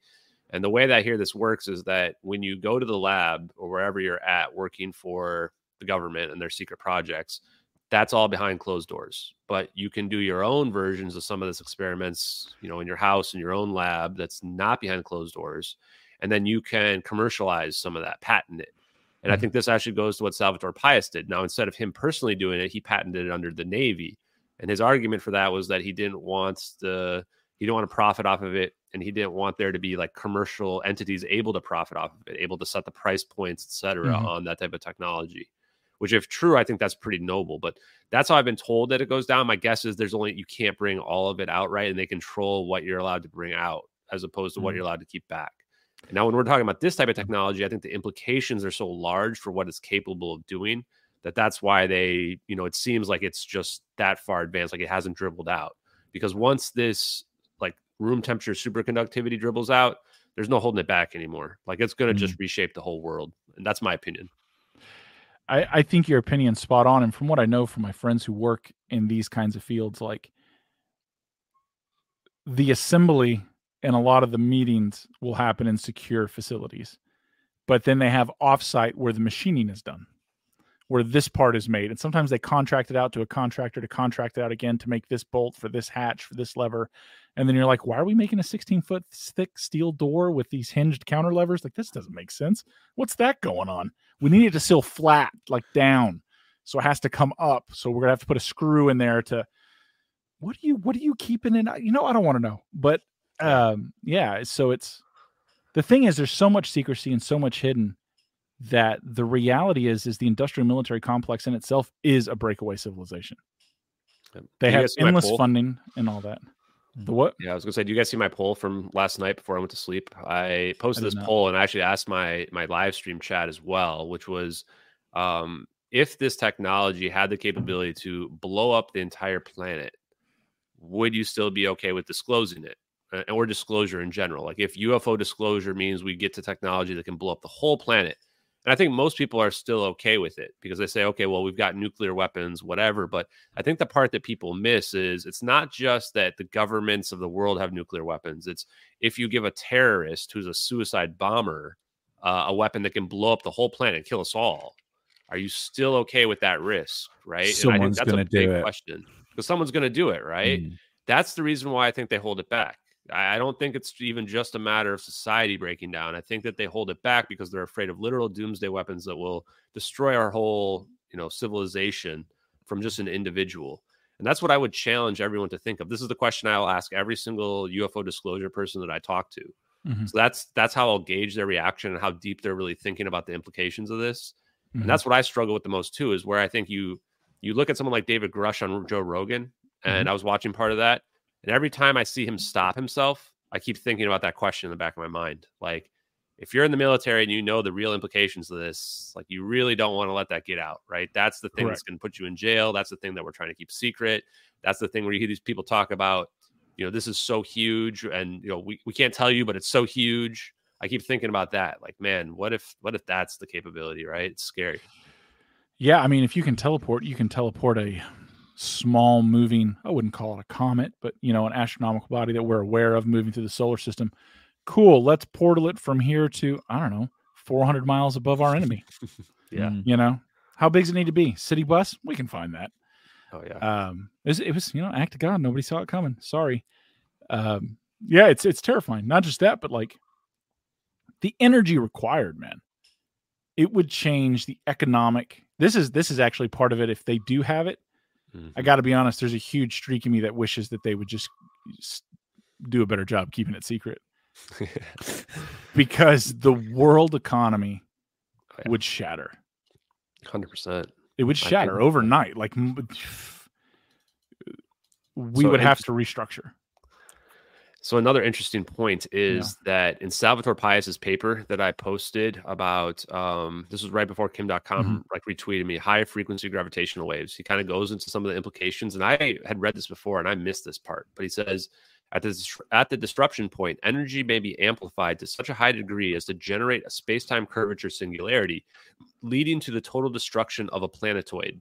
And it's clear when you read between the lines here that he's talking about destroying the whole planet with this technology Oh, not yeah. just an asteroid because you could scale it up and now what's the difference between an Yeah. asteroid and a planet just size Yeah. so i asked Bob Greenyer this and, he, and i go you know are you afraid this technology could destroy the planet he goes not just the planet we can destroy a whole sun with this technology right Yeah. and and that to me then makes me wonder okay we might even be talking about being able to create our own big bang with this kind of technology so that's what i really challenge people with is that it can be very scary it's like yes we can get new power sources which will completely reshape the uh, economy i mean Yeah. the middle east probably has the biggest to lose um and they would have to reshape all of their you know energy economy and go towards a different direction but everybody has a lot to lose everybody has a lot to lose. Yeah, it's you know, and and and the other aspect of that, like if the teleportation is true, and and what my smart friends and what Salvatore and, and other people I know you've talked to because you've you've referenced it here a few times, that this is a, a projection from a quantum place, and that's that that terminology I'm using I know is wrong. I'm just trying to illustrate a point that someone can see, like this is being stunned because people are like, oh, it's ones and zeros. Like, no, no, no, no, we're real, we're flesh, but we're three dimensional being that could be encapsulated in an 11 dimensional space and we're a damn tv show for somebody as far as we understand who can watch everything beginning to end at once. Um so when you start looking at that and again it comes like you said spirituality and you're coming to these these other things um that gets scary. So like yeah oh by the way we have unlimited power. Oh and your interpretations of gods and beings and demons and things you talk to in dark places all that shit's real. You live in a reality you weren't even aware of. And we take advantage of the principles of that reality to be able to zip around you know? Um, even back to the the idea of the Hancock thing of uh, uh, maybe uh, uh, civilization's been around a lot longer, and this is stuff that we've found in some sort of arch- archaeological dig. If it turns out that like human histories might maybe like, or or what we're looking at now is like uh, the the history history we're living in is maybe like hundreds of years old and not like the thousands and thousands and thousands of years old that we think it is because we keep going through these resets over and over and over again. Can you imagine how hard it would be to motivate people to become a, a society, like a workable society, if we knew that we get to a certain point and there's an expiration date on it, and we've got to we've got to start the mission all over again? I wonder about that a lot, honestly, especially after watching Graham Hancock's thing Mhm. about it, where it's like, I wonder, it's part of the reason why our human history doesn't go much further back because there's been some type of reset event. Mhm. Um, and this is going to probably reveal my nerdiness or whatever, but uh, I like a lot of Japanese animation ever since I've lived overseas. And one of Mhm. my favorite ones is one called Gurren Lagann. And the interesting part about this is that it's humanity, uh, or all the they call them the spiral races. Think of it as humanity or whatever. They are kept underground off the surface and they are suppressed. And what happens is after they reach a certain level of technological advancement, these other beings, the anti spirals, come out of nowhere, basically just using like magic technology, teleportation. They just materialize out of nowhere and basically just begin to wipe out spirals. Like they use their most powerful technology. Think of it as like this quantum technology that we're talking about. They just use the technology and just wipe everybody out, reset the reset them back to their base point, and then this just creates the cycle over and over and over again. I keep thinking about that more and more as I've been digging into Mm. this science, where I'm like, God, that might be what's really going on here. That's what creeps me out the most. Yes, it was just this sci-fi anime, but you know, that's the one that kind of resonates with me the most in terms of what we might be dealing with here. Like all of a sudden, I'm just waiting for the anti-spirals to materialize out of the sky and just start destroying our cities like in an instant. That would be a great reset. Yeah. It's like That would be a Independence Day on terrible steroids. reset. yeah, I think Uh, I can see Ollie's like sitting here, there. all, all these brains churning about this. Yeah, check that one out. You Yeah. should check, that's one of a great What- anime, by the way. one of one of the one of the bots we had started to make some comments about um your um opinions during covid Oh yeah. um which I, which lee um immediately fucking jumped on which i found was uh quite it, it well because we, we had to do another show basically uh to talk about some of our opinions during COVID, some of the stuff we didn't agree with, and I didn't know if if if the bot was what the bot was telling us was true. Uh, but you on your uh, opinions on face masks. Yeah, so they people found a law uh, a GoFundMe that was for a lawsuit, which people can go find out there. I mean, you can you can Google all uh, lawsuits out there, and uh, so I actually was talking about this on my stream the other night. To be honest with you, um, you know, I actually voted for Gavin Newsom. I lived in California once upon a time, and after when COVID started happening, I, I didn't like what was happening. The biggest thing I had an issue with was this this rise of masks that they wanted healthy people to be wearing masks outside. So they put in this edict or or you know governor or uh, governor order or whatever it was. I can't remember um, the official name of it, but that like basically everybody who was outside in public spaces had to wear a mask, right? And so that's why you had this mindset of everyone saying like everywhere they have to wear a mask. I don't mind if I go to a, a store and they're like, hey, you have to wear a mask. I mean that's their place of business, right? I, it turns out that most people didn't feel that way when you go to their stores, but they felt like that it was a, this order that you had to do. So um, I was actually on part of the team that was trying to uh, collect signatures to recall Gavin Newsom because he was out there eating dinner at these expensive places with all these other elite people. while All the all the restaurants were shut down. I mean, California had one of the more harsh shutdowns of of everybody. Um, we had like our parks, the dog parks were closed. It's like you've got the dog park closed outside.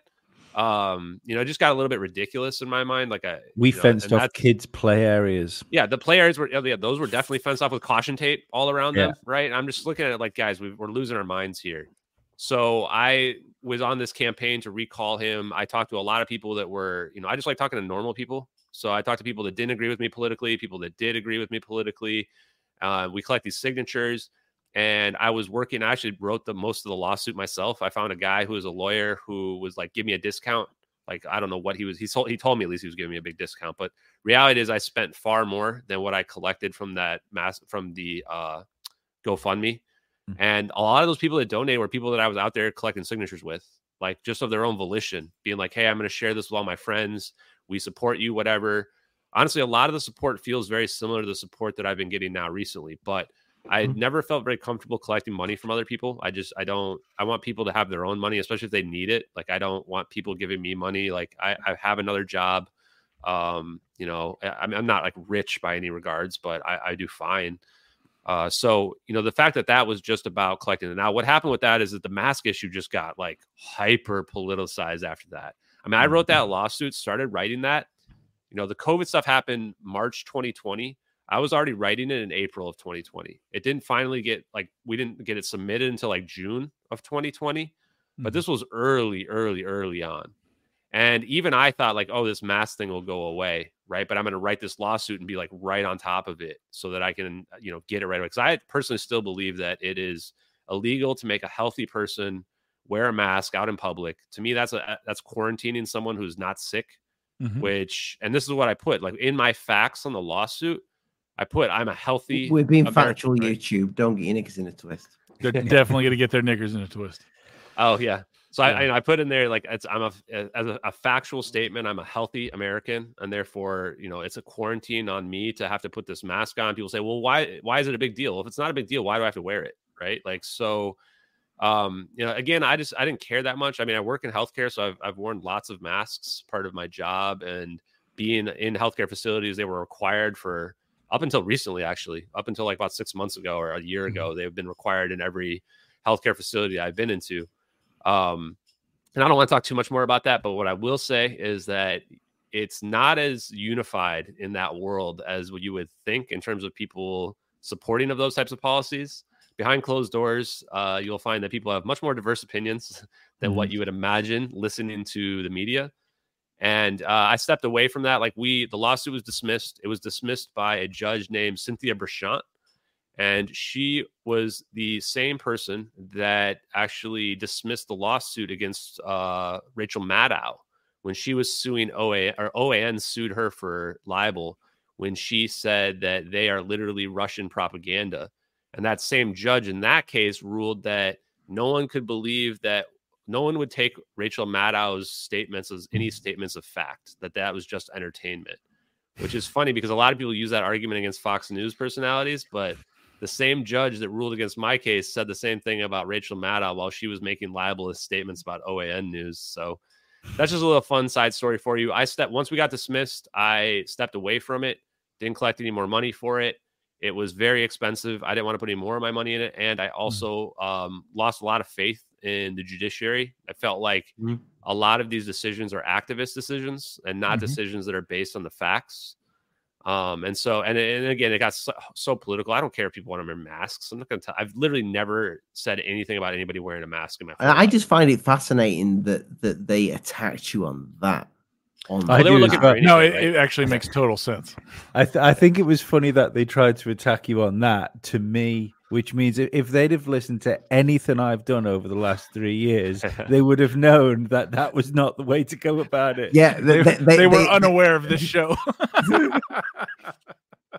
Well, that's what a lot of we people tell me too. Is they're like, you know, like a lot of people like will comment and be like, "This just makes me like him even more." I'm like, yeah. I mean, I could. I was even telling like some of my friends, like, man, I could even just like come out against this more and lean more into it, and I bet I would get even more popular. But You would- again, I don't do that because it's not what this is about. This is just about Mm. MH370. It's not about politics. It's not about what side you're on. Um, the and so, yeah, if they wanna externalities attack me of what that, you're sure. doing are about all of those things, though. The Yeah. No, externalities of what you're exposing are absolutely politics control. I mean, that's what a mask is. It's Mhm. another thing that the the people who lord over us try and control. You know, some places more successful. California, yeah, more successful. Here in my state, nope. Nobody did anything. You go to the rural areas, and all of a sudden, No. it's uh, a completely different story, right? Yeah. Uh, not even yeah. well, not even that rural. Like we live outside of metro areas, sort of. You know, Mhm. for where for our state anyway. That's right. And uh yeah, man, it's just there's different mindsets, right? You you have there's something in certain states, certain areas, a mindset if they want to be told what to do, they want to be told what to think. It is comfortable and secure. And we've had a lot of the, and I'm not trying to call anyone out. I'm just saying a lot of people like that got tired of the situation we're talking about and mo- have been moving to my state. And one of the number one complaints is they're like, there's not sidewalks everywhere. no, no, there's not. Well, we should have that. No, no, we don't need them because that's more taxes. yeah. Walk on the road. What if I get hit by a car? You should pay attention. Personal feel like- responsibility. Yeah, I, I, feel like you're putting a lot of these like security that everyone else owes you instead of Yeah. you just, you know, not walking in front of a car. I don't know. that was kind of a thing too, and I won't talk too much more about the Yeah. politics and what have you in the, in the uh, pandemic situation, which is not much of a pandemic. But the situation was that you know if you're the type of person that thinks everybody else has to adhere to your sense of safety, then maybe you just should stay home, right? Like you'd hear a lot of this stuff too, where people are hypocritical and say things like, "Oh, well, I want to go out and go to the amusement park, but you know enough people aren't wearing masks or something." It's like, well, then don't go if you don't feel safe, right? Like Don't go. uh, and and this, I had these kind of arguments with my family too about you know whose responsibility is it, right? Um, Mm-hmm. You know, and I think that everybody wants to push it out on other people. When it comes to America and our Constitution, the way it works is your rights end where mine begin, right? Correct. So, and as long as you adhere to that, then you will always be consistent and you'll never be a hypocrite. Which Mm-hmm. is, you know, you can do whatever you want as long as you don't infringe on my rights to do whatever I want and that where that boundary exists is where I get to do what I want and you get to do what you want and you can't make me do something that you want me to do. That's Hmm. how and I think that I've tried to be consistent on that in every all my views, which probably is what, you know, makes me like not very popular with either side in some cases. Ashton, would you would you debate? And this is not me, me setting up a show, but though it can happen on here. But Mhm. would you would you debate Mick West? Yeah, I mean, I think I would. You know, that that- it seems like that's been trying to get set up behind the scenes.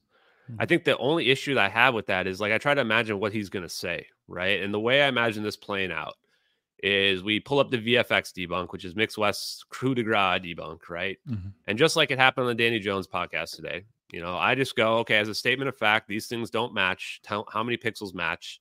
Mick West won't answer the question. He'll say, it doesn't matter how many pixels match. It's uh, too close to be coincidence or something, right? And then, or he'll just say, oh, they do match, and he'll just keep repeating the assertion We're talking and about we're not going to really get anywhere. We're yeah, about the frame, here. thing, or Mhm. the other one where there's two frames that they claim are the similar, but they don't tell you that they like used a bunch of contrast modifications and whatever. And even after that, you can overlay them exactly, and you can see that they aren't the same, and there's differences.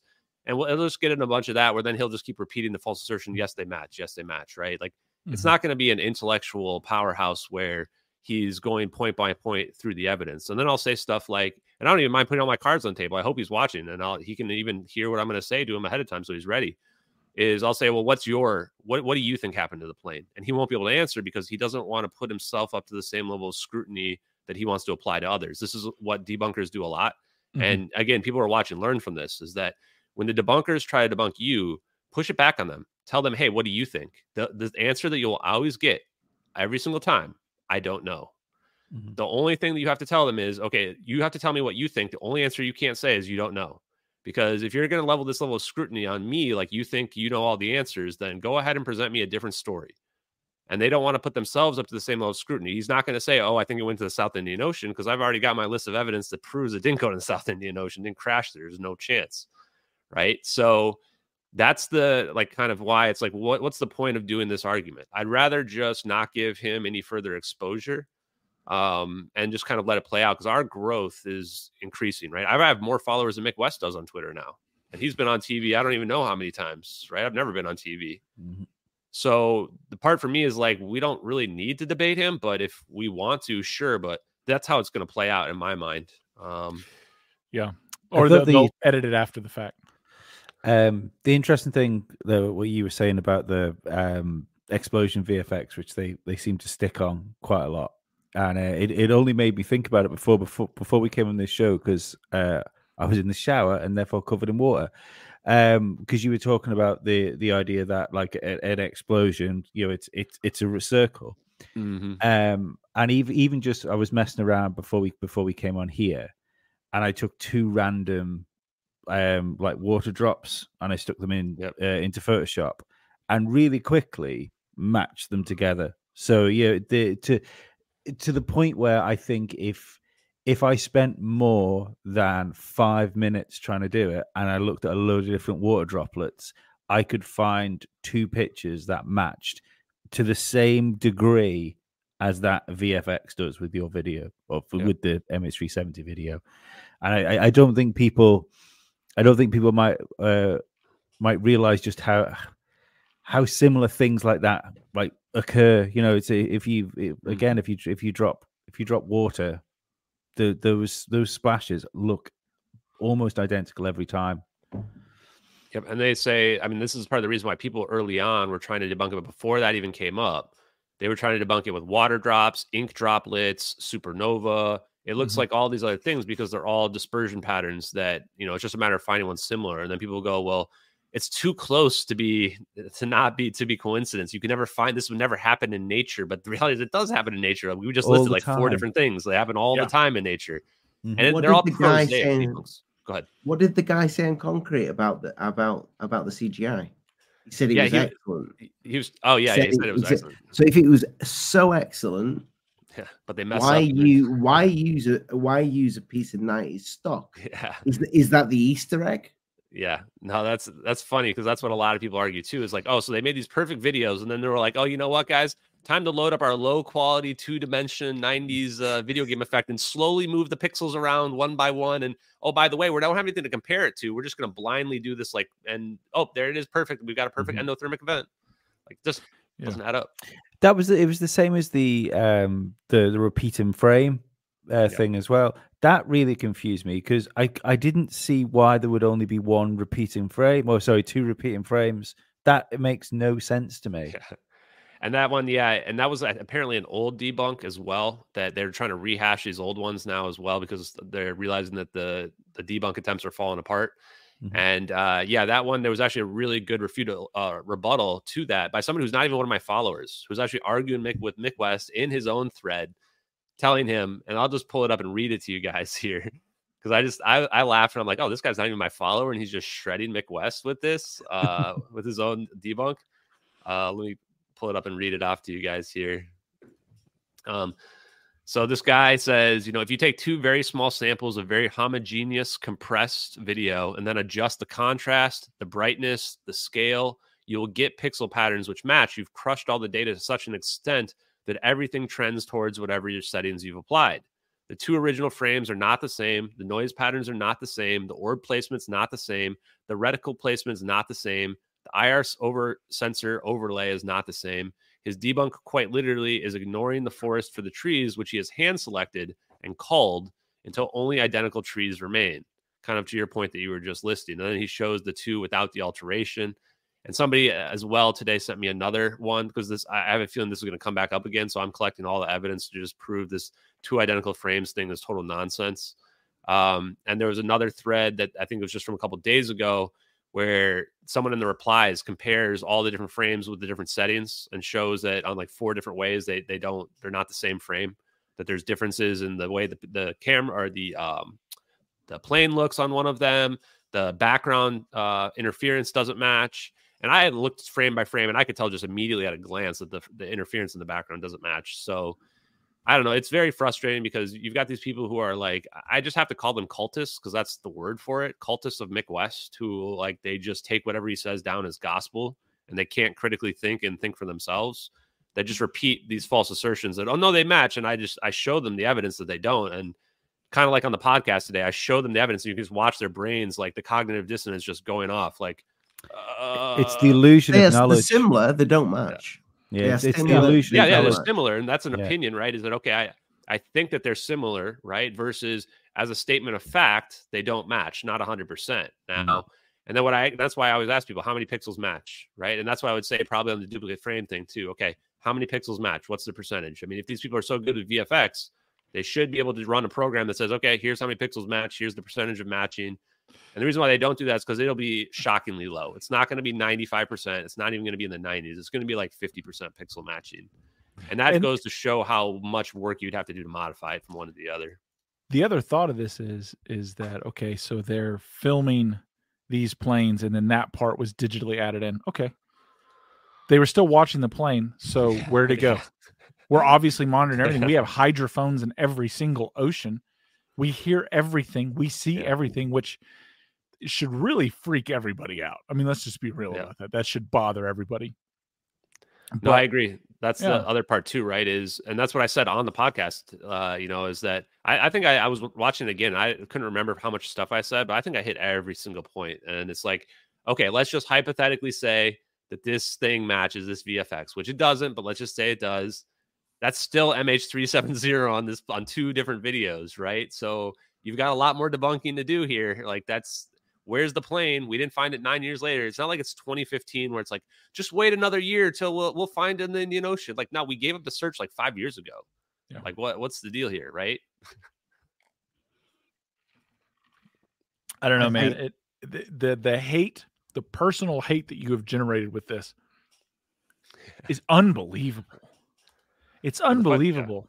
Yeah, like even just just reading comments from people who aren't bots, right? People who are real yeah, things, yeah. and you're just like, man, these people are so invested, and it's it's either challenging their sense of reality in the world, which is weird because a lot of these people follow these these other you know esoteric and strange topics. Yeah. You you'd be more open to something else, and they are in fact not. Uh, That's the part that scares me the most is that like the, a lot of the people that attack me are like they're into this, a lot of esoteric stuff, and that's how I refer to. it. I don't like to call it the woo or whatever because I personally respect other people's beliefs and opinions on whatever they want to have, you know. And I, I like mm-hmm. listening to some of them talk, but it's like these feel like people feel like they should be the last people who are attacking me from a personal mm. perspective over this. like it's like it's kind of just bizarre. But my the thing that I always say is like I'm not out here to make friends with other people. That may sound kind of mean spirited but I'm just out here to solve the case, right? And I think in order to do that, you have to come up from it from an objective standpoint where I'm not trying to be buddy buddies with people, to have my opinions based on people who are my friends. I think you saw a lot of that today in the podcast. Mhm. where the podcast I was on is like, you know, they're trying to defend the other podcaster who's their best friend. They literally admit it in the in the chat yeah. that oh, this person was my best friend, and you know, I, and so is Niko from the Corridor Crew is my friend. Well, that makes you unobjective. That's what makes you Yeah. biased. That's what makes it able to not see objective reality. So I am not never basing my opinions on people who are my friend. In fact, some of the people that supported me, they were some of the people that got blocked early on because they kept coming in my DMs trying to tell me, oh, this is what it has to be. This is what it has to be. And I had to tell people, like, look, I have to set a rule and I have to treat people equally. And Mhm. Like, and then people will come back to me and say, why would you do that to me? I'm your, I, would, I supported you. I was one of your biggest supporters. Well, I, again, I'm not doing this because I'm trying to make friends. I'm not doing this because I want to be on agreeing with everybody. I just followed the evidence, right? Yeah. Ashton, we've had friends in our ears telling us to do this, do that. So, like, Mhm. you shouldn't Yeah. listen to this guy. You shouldn't, blah, blah, blah. We do our own thing. Alien Addict is completely different to anything out there because because we speak as a group of friends and we generally just into it. We're never getting that government. That's why I like you guys, sponsorship. man. We keep trying. We keep telling them, damn it, we are for sale. Cut us a check. We'll do better than all these other people. Guaranteed. Just kind of let us know what's going on, right? I mean, that's all that matters. Uh, we're we're I never going to get it. I also think it's it. odd that no that nobody's um like repurposing your research either. because Yeah. it, it, it would make total sense for me if um say jeremy corbell for instance was to do a weaponized on this and say right this ashton guy's done all this thing now listen i don't agree with him that it's human tech i Mhm. think this is advanced alien spa- spaceship this is a, a whatever but none of them are it's the same with uh glenn Gleam- greenwald who got involved in that the, the sort of pylon over the weekend as Mhm. well and He sure Yeah. did, didn't he? Like yeah Glenn Greenwald did. Oh Yeah. yeah, yeah. The What Black sa- Vault. Oh, that's you're thinking of. uh That's not Yeah. Glenn Greenwald. That's, That's, uh, uh, the other Greenwald, John Greenwald. john Yeah, there it greenwald there it sorry yeah Well, John The- Greenwald already They, hated they always me too get 'cause he the, got they get the Glens and my- Johns mixed up. John Greenwald. Yeah, I, I forget what he John. said, but I had reached out to him a while back, early on, about helping with freedom of information requests. He didn't respond, and then I can't remember. He got into my replies somehow. I can't remember the exact thing, but he was trying to dunk on me with memes. This is like a forty-plus year old who's trying to put memes in my replies, and uh, he ended up getting dunked on, and they just got really angry, and then blocked me, and so I ended up blocking him back, and. So and then I ended up seeing like a couple weeks ago that he was like promoting Mick West's VFX debunk. Like, how are all these adults not able to see through that these VFX don't match on a, on a frame? Like, you know, yes, they're similar, but this is the part where it's like if you're somebody again who's for disclosure, somebody who's trying to claim that you have this credibility that you know you are a free thinker or whatever, like you shouldn't be going to Metabunk website to get your opinions. Like Yeah. figure it out yourself, right? Come up with your own opinions, be original. And those people I see that doing that, I saw Jeff Wise doing that. When I saw Jeff Wise go to the Metabunk website, I lost uh, all all credibility I had for that guy or all respect I had for him. It's like, dude, you are an investigator at MH370. You're going to going to Metabunk to be told what to think about some videos? Like, geez, man. I think the most interesting thing that was revealed, right, all this information aside, was the connections that all these people share. Yeah.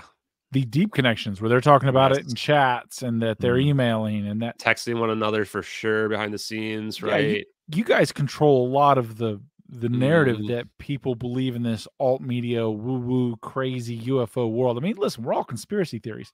Like, th- we're, like th- Yeah. that's what we're here at. Fundamentally, we are conspiracy theorists. We're believing in something that we're we're trying to extrapolate from information that we're able to pick up. God, not as much information as you and the redditors have put together. That's phenomenal. We're usually working off a whole lot less. Like, Yeah. you know, my cat told me it in the middle of the night or something. But it's you know we still run with it. But uh it was crazy. It, to me that was the thing that took me back. Like i knew the two guys were friends and they're involved with the Greenwald then you, and then these other people and they're all saying the same thing and they're putting this narrative. Then all of a sudden you see bots Yeah. pushing these same narratives that are getting like this is and you had a good 48 hour period there where you were just it Oh, was a little it was bizarre man Yeah, was, that was bizarre I just hunkered down the hatches. I just realized, you know what? I think the best approach here is to just be quiet about it. Mhm. Um, because it just you could you can tell it's not organic from the outside perspective, right? Yeah. And the fact that everybody's all aligning themselves, and that's where I, I just kind of posted my kind of a little coy post about, you know, just watch and see who wants to lie, let's see who wants to reveal themselves. Because, like Mhm. you just said, and I've said this from the beginning, is we know there's a disinformation campaign to hide this stuff if it's real. So if the videos are real, we don't have to do anything. We just have to watch and wait and see who wants to lie about them, and they will reveal themselves. And boy, did they! Man, they revealed themselves. They revealed their connections, like you just mentioned. And I think that a lot of those people, they're now, if they didn't have skin in the game before, now they definitely do. Because now, if the videos get proven to be real, those people's credibility is shot for the rest of their lives. No one will ever listen to what John Greenwald ever says ever again. Um, and you know, I already didn't trust him because I don't trust anybody who's their whole job is writing Freedom of Information Act requests that come from the government, where every single Freedom of Information Act request I've put in has basically been blackballed and like denied and rejected. But all of a sudden, he like gets select information handed to them. You know, he's got relationships with those Freedom of Information Act request officers. Eh, they're only giving him the stuff that they want him to reveal, right? Let's just be honest about it. Or maybe they're giving him the stuff that needs to be out. Either way you look at it, right? Either it's Yeah. intentional or he's being used one way or another, right? But Yeah. when he starts attacking me, then he reveals himself and reveals his true nature, right? Because Yeah. again, if you're somebody who's seeking disclosure, I'm not hurting anyone's disclosure efforts. If anything, I'm just helping them inadvertently. So yeah, The you know the thing like I like Alien Scientist and that whole that when you guys were doing that, like I figured that mm-hmm. would be the one that was probably going to be the roughest, and I was like, man, that's it's going to be good, and that's just his nature. He's a very you know yeah, he's thorough, he's fact based. There's we need more of that kind of in this Mhm. community. Uh oh, I said community. I feel dirty. I shouldn't have said that. I despise that. I apologize to everybody listening. Your ear Ne- holes were defiled by me. Next, But- you're going to be telling us how long you've been in the field for. Never. Never. I've been in a field a couple times when I was younger. Uh, I woke up in a field once. Uh, wasn't abducted. Pretty sure I know how I got there. Uh, But your ass uh, was bleeding. it definitely. Yeah, I mean, it needed sutures. That was some heavy petting. But uh, I forgot where I was going when he distracted me with the bleeding asshole thing. Uh, I mean, that's an easy thing to to to get distracted by. No, no, like so the other ones, right? You got uh, these other podcasts, which you know, whatever. They were vicious and personal, and they cultivated a personal attack, genuinely a personal attack, before one of them even aired. yeah, It was bizarre. You know what I mean? Like I was like, "What's going on?" And we'd of Mhm. all, of course, talked about it. And I was like, "Listen, I'm going to send Ashton a message. Um, this is this shit's nuts. I don't know what's going on. I think you guys should do the same." And I'm glad we had you on now. But especially right after that, I thought it was, you know, yeah. I think it gives me more credibility though, right? Like same reason why like, Yep. when my Reddit subreddit got banned the same day I revealed my full name. Like th- the mm-hmm. more attacks like that, the more credibility. Because I think the if I'm on their side, the best way to discredit me would be try to claim mm. that I'm like part of a psyop or something like that. Mm.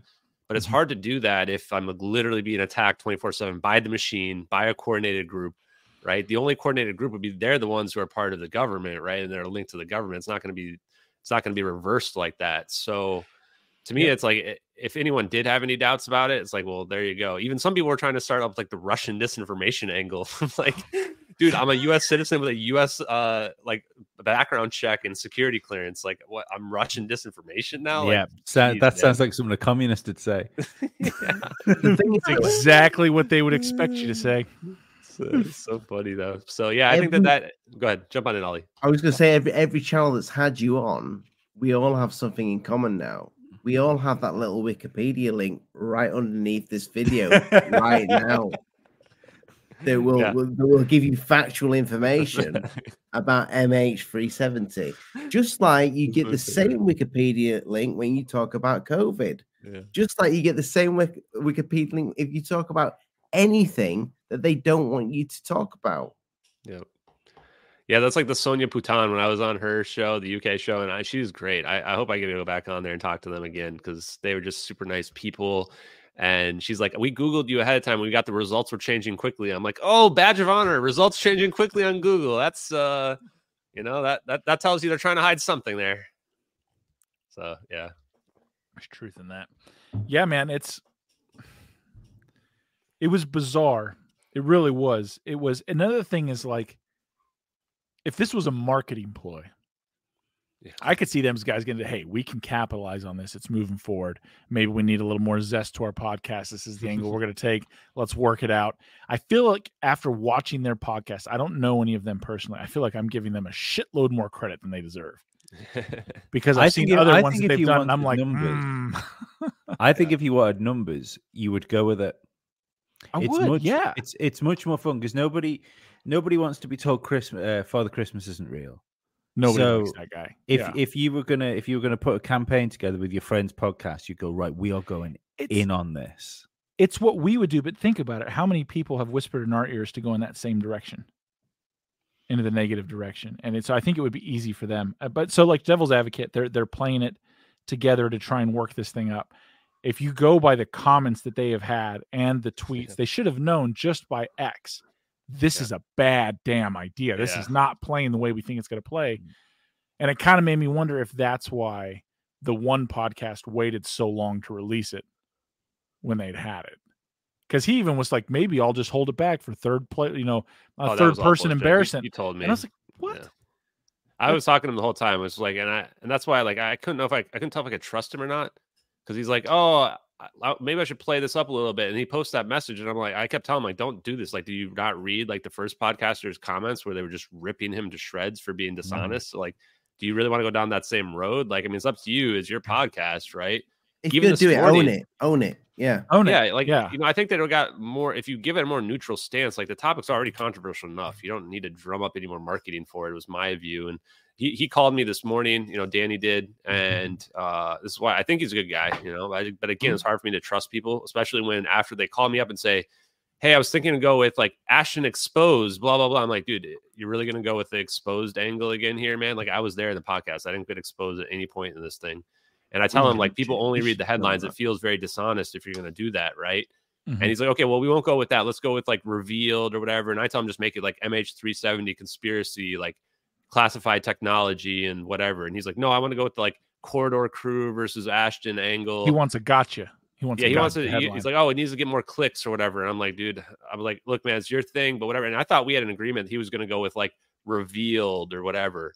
First thing I see on the title is like MH370 videos exposed, blah blah blah. And I'm just like, dude, okay, this that's where it stops becoming a marketing angle and, and more like it's, It's dishonest intent, right? It's Yeah. planned with his best friend, right? Then they're being either being used by the government or whatever. And the real thing that reveals it is not a marketing thing, is they didn't act like this to any other guest in their history. And people Mm. pointed this out. They You even know- the people they have some people on there they do Yeah. softball interviews with. They have people that they even the people they challenge, they've never come to this level of trying to discredit the person before. And I- that's well, what I think even, really uh, used by the government.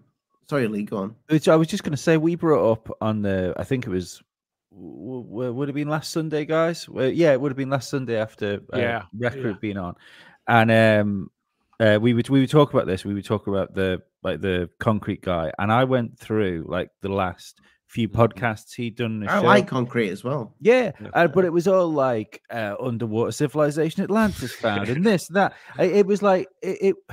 If he would have just been a load of um, sort of like autobiographical, uh, autobiographical type podcasts with various people, you know, like a Joe Rogan type thing, I get it.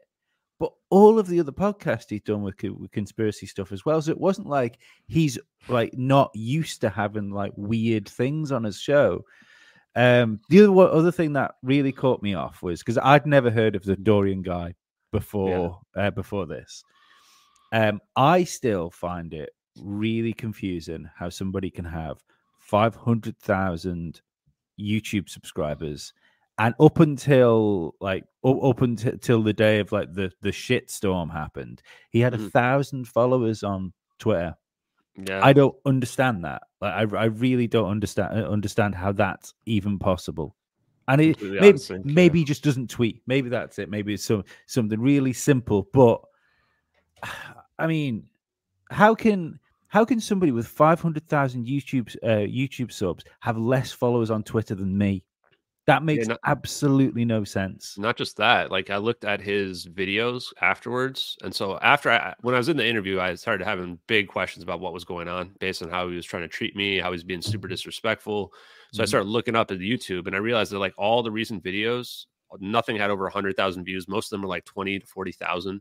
This is somebody with Mm. five hundred thousand subscribers, right? And I'm sitting there, I'm like, so you know, did you get you know, what's your deal? You get deboosted? And he, he claimed he got deboosted from talking about Israel, Palestine, or something like that. But just very little of it was adding up to me. I mean, he told me personally that he was struggling monetarily. I won't go into more details Mhm. from from the YouTube channel side of it. Uh, but yeah, very little of it kind of adds up. And yeah, again, I'm not big on conspiracy side of it, but it just doesn't really add up. The numbers don't add up to me. Like I've got 50,000 followers on Twitter now, and I've already got like over 8,000 subscribers on my YouTube, which is only two weeks old, three weeks old, or something like that. Mhm. And you would think that they would go hand in hand with one another, right? Like one's going to lead the other. Yeah. So it, it is pretty odd for sure. Yeah, what was what was it like after after the after the show? yeah, that had to be fun. Yeah, I mean, so Yeah, after like- the like, show, like, I was still super nice to him, right? But like I could tell he was being kind of weird in general. Like he was somebody that you know, it's like if you're saying goodbye to somebody you don't really care about that much, right? It's not like we're like hugging it out or anything. Or like, hey, great job, bro. I was like, oh, yeah, I think that went well. He's like, yeah, that'll be great. Yeah, uh huh. It's like, okay, let, my buddy's gonna give you a ride back. It's not like we didn't sit around chat, shoot the breeze. He's like, okay, get Ashton out of here and take him to the shittiest hotel in the whole in all of New Jersey, right? Mhm. And I get to this hotel, it's like the shittiest place I've ever seen in my life. And, I, and now I'm like sitting there going, okay, I was set up. Like this was, you know, this was a, a hit piece that they were coming at me. And I already was thinking about the stuff ahead of time. So my wheels are churning, right? And I check in and I realize he hasn't paid for the hotel either. And I'm like, okay, wow. And people wonder, why would not hit him up? Well, geez, if you have that kind of interaction with somebody, uh, the last You thing I wanna do bounce. is talk to him, right? I just want to get out of there. And uh, and the, it's not about the money for me either. It's just about showing what his intent was, which is pretty clear. Um, and so yeah, you know, and the thing is, his producer was super nice. You know, his, his producer uh, that he was with, this guy Alessi. I think that you know he wants to be a podcaster. I think he can be a podcaster. We talked about what his niche might be.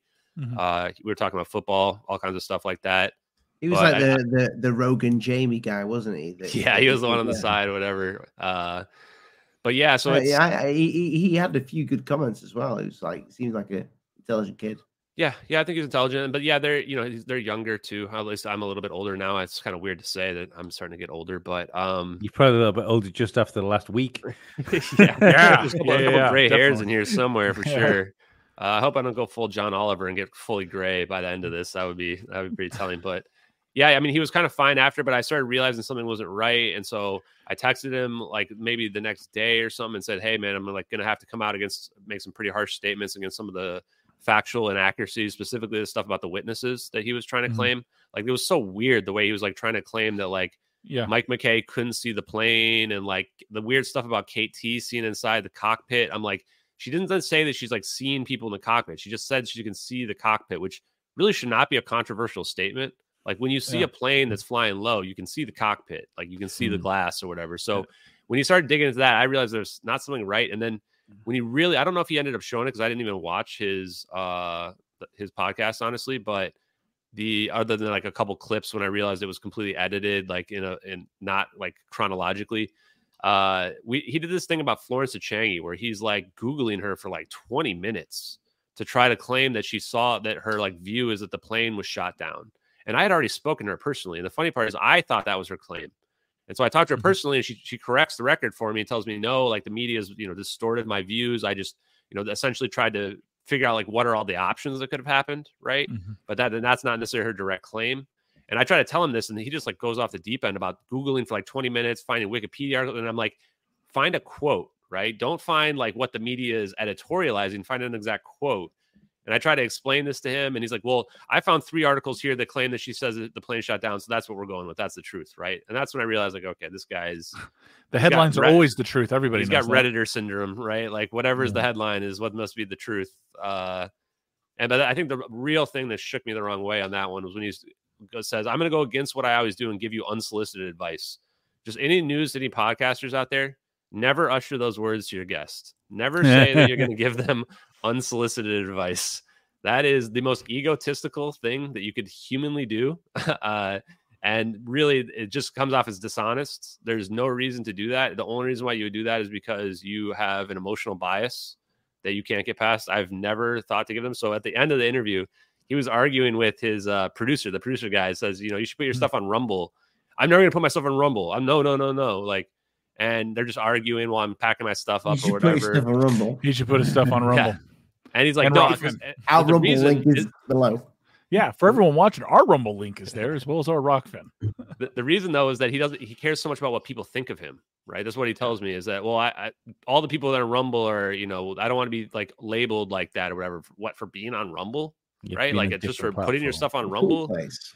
and so that's how i knew too when the first podcast dropped that it was just going to be a disaster for him Mhm. because you know i looked and i was checking out some of the the comments and i could see him replying to comments like two in the morning on some of these people are just ripping him to shreds and I'm like, dude, I bet this is just getting to him so hard because he cares so much what all people think of him. And that's probably the reason, in my opinion, why he put out that statement is that he just had a total meltdown from the comments in the first part. Did not think it was going to go that way. I'm sure he thought it was going to go completely differently. Um, but again, this is just it's a you know it, it should be a lesson for people, is especially younger podcasters. Uh, people don't want to see you ripping down your guests. They don't want to see. They can see through the dishonesty really easily right? And when you do that, it, it just looks really bad. So, you know, that's not what I do with my guests. Like, I'm trying to have people on that I'm going to enjoy their content, that I'm going to learn something, you know. Um, so I don't know. That's just my view. Yeah, the the little video he put out um, talking about how he defends and goes for everyone and he disagrees with the comments on that. All right. Yeah. Um, Yeah. It it didn't make him look great. No. You know, it it did not. I tell you what though, of this last one, the one that just aired today, I loved your butthole comment. yeah. Yeah. The butthole comment. Yeah. My butthole looks like your for it. butthole. That doesn't mean my butthole is your butthole. Like that's Exactly. that's kind of the the argument for when two things look the similar. And I think you see that a lot from debunkers, a prosaic explanation. Like when it comes to UFOs, everything's a balloon, right?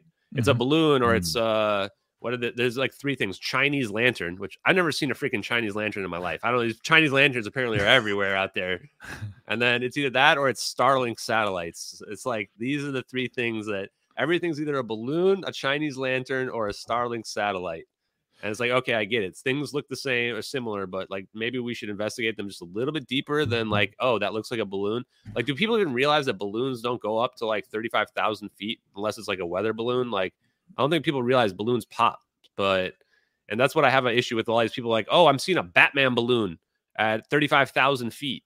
It's like you think there's a commercial Batman balloon, like just one that you buy at the corner store that's up at 35,000 feet. Like, That was amazing. That the the idea that um, a fighter pilot took a took a picture of a helium balloon You as know he was exactly what flying I'm talking past it. about. Yeah, yeah. yeah. The the trained observer, the trained observer didn't know what he was looking at. Yeah. I'm just confused that no one's realized that like Chinese lanterns were just put up there to to confuse people and to you know guys we need to get something up there to cover up these UFOs. The Chinese, Chinese lantern can do it.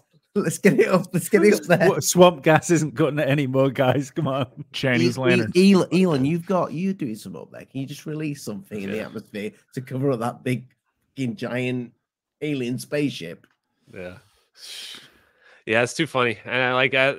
And so yeah, I mean it's just they they come up with these very cheap debunks and what have you. So that's why I think it's funny the way you break that stuff down is through humor, right? So that's Mhm. why I like the my butthole, although it's a little bit crude. The my butthole is your, your butthole is like kind of example, but it, it kind of breaks down those prosaic debunks. The one I like the most is the donut, is when I just compare to have the the VFX turn into the donut and it's like a Mhm. perfect overlay. that's why I say sorry guys, it's it's too close. It has to be it, you know. I even did one early on. We were looking it up yesterday on my stream. I think it was back in early or mid, end of September, where somebody from Reddit had overlaid the VFX debunk over or the VFX effect over the Nazca mummy head, and it's like a perfect alignment with their like the head of the mummy. I said, "Sorry guys, the Nazca mummies have been debunked. It turns out it was a '90s video game effect. It's, it's too close to not be the same." And you know, because they argue that oh, this line is in the same location. It's like they don't realize how easy it is to just resize something and have a circle match up over another circle. The Mexican mummy things that- or the Peruvian mummy things that are now held by Mexico is interesting, especially when like and we'd done a podcast on it and I reserve that you know I, I don't know what it is. It needs to be done. Like you need it's a ct scan. It needs an x-ray. You need medical professionals to look at it. What i loved is when the mexican um, medical professionals and instructors at the medical school the teachers the professors from their medical school who are doctors. Were like oh no that's that's real tissue. People are like oh they don't know what they're talking about. They're mexican. Whoa, the racism comes out, right? whoa! That guy teaches at john hopkins. Like, oh That's my when like people reveal themselves. The other part too is like I like when Yeah. I will like you know debunk the suicide myth and people are like, "Oh, he's a Muslim terrorist." Like I'm like, "Jesus, man! Like, whoa, dial it back. Like just because someone's a certain religion doesn't mean that they're automatically a suicide bomber." Like, come on now. Like, oh my goodness. Or the people that'll say like, uh, and I, I'm not going to read the message, but I got like one of the most unhinged messages from that podcaster after I, I politely asked him to take down that video that he posted, which I, I think if he had taken it down, it would look better for him. Yeah. Uh, but he wouldn't, you know, he sends me this message. And one thing. I hear a lot is that this fake compassion angle is the worst angle. Like you're hurting the families of the victims by digging into this case. The families got no answers. They were forced into cheap ass settlements because they Yes. weren't even allowed it to be tried in the United States where they got millions. You know how much these families got total? Like 75, 80 grand each. And this is after 10 years. Most of them lost their income earners and their families. They got like And- nothing. If these were tried in the United States, they're getting millions. whatever They're like, oh, you're hurting the 9/11, isn't it? families. Whatever yeah, happened to that as the 9/11 stuff. It's, it's exactly the, the the Yeah. same sort of response you get. It's always the won't somebody think of the children line. Yeah, won't they exactly? It's, won't they think of the children? And these are from people that probably have never cared about anybody but themselves in their whole lives, right? Like, Yes. when was the last time they've ever helped another human being? And they want to have this fake compassion. Like, that's don't if you're out there and you're one of the debunkers or the haters, never go with the fake compassion line. It is so transparent, and I and especially because constantly I'm talking about trying to do this for the families Mhm. you know, do this for the pilot that was vilified, you know, because that's really what it's ultimately about. So I'm trying to say that like you're hurting the families is uh just absolutely absurd. Yeah, it's it is interesting when people start making those base appeals because people are like, "Oh, well, you know, you have to." No, no, no. You're trying to take this and back me into an emotional argument or emotional place that I won't retaliate from or argue with you because you're trying to take some perceived false high ground when the reality is Yeah. all those people were screwed and shorted. And what happened to the federal judge who was making those calls? What happened? What happened to her? Uh, promotion to Supreme Court justice. Oh, that's right. I'm sure a- those weren't a, related. What a shock. That, that's the part where I like I, I mean I'm sitting here and I'm trying to avoid falling into the conspiracy rabbit hole, like desperately trying to avoid falling you into should it. come in. The water's fine. I start reading about the settlements, and I'm just like, wait, who's the the, the, federal judge who ruled against it being tried in the United States? Ketanji Brown Jackson, two years Yeah. before she gets a promotion to Supreme Court justice.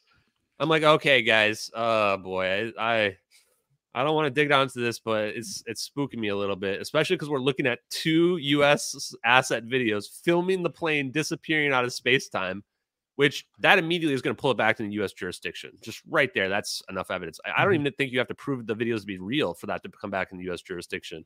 Like at that point now, they've got to desperately prove the videos aren't real. Hmm. So I mean, ugh, it, it's wild, man. Well, it's also Lockheed Martin monitoring all sky, all skies over every country in the world simultaneously. Yeah. Oh, by the way, we're listening to everything in the water. What the hell are we doing, guys? Yeah, I get like as an American, I'm I'm proud of being American. I love being an American. I, you know, geography is destiny. yeah, me I. I was blessed. But it's sometimes late at night, I think to myself, are we the baddies? yeah. No, I especially recently, I've been thinking too. are we man. the empire? you know? Are we the baddies? Is really what it comes down to. I'm just like, hmm. Because I was thinking before this stuff ever come out that like we might not be the superpower in the world anymore, right? And we might not be the bullies that everybody is made us out to be. And then I see this come out, I'm like, oh no, we're the bullies. We're the bullies. We are the ones that have we've got all the secret tech that we're not we're holding back. We're not not letting. I mean, there's poor people and homeless people everywhere that we could end. Like you know, homelessness probably tomorrow if we cared enough to get this technology out. But nope, no, we're going to keep it because we want to enrich some elite people. We're going to all these wars happen, these proxy wars that we're involved in that could be over in a day. Just let them keep going and people killing themselves. Like, okay, we're not as good as I thought we were. Yeah. No, what, what we do is we get rid of anywhere that provides public mental health care, and then we isolate everyone, make them take away looking at other humans' faces, which we know is psychologically needed. Mm-hmm. Corner them, fill them with fear porn, and then expect them to just be okay. And control social okay. media and the message, right? And Everything. That has been proven. The Mm. social media control is proven. That's this is the thing that people like. A hundred I'm obviously a conspiracy theorist, right? Like 100%. The reality is, I liked being a conspiracy theorist more 10, 15 years ago when people just thought I was nuts. And now you start seeing things and like, oh, damn.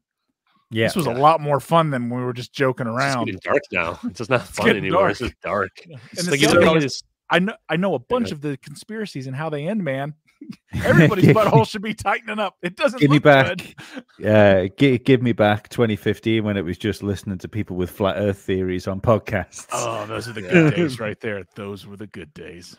Like now, it's just there's so much of this social war and and culture war that's happening, and it's like so toxic. But I think that a lot of people don't want to think that they're the ones being radicalized, right? And mm-hmm. I see this on Reddit as well, where every time now I see like a mass shooting, I just go, "What was the Reddit handle?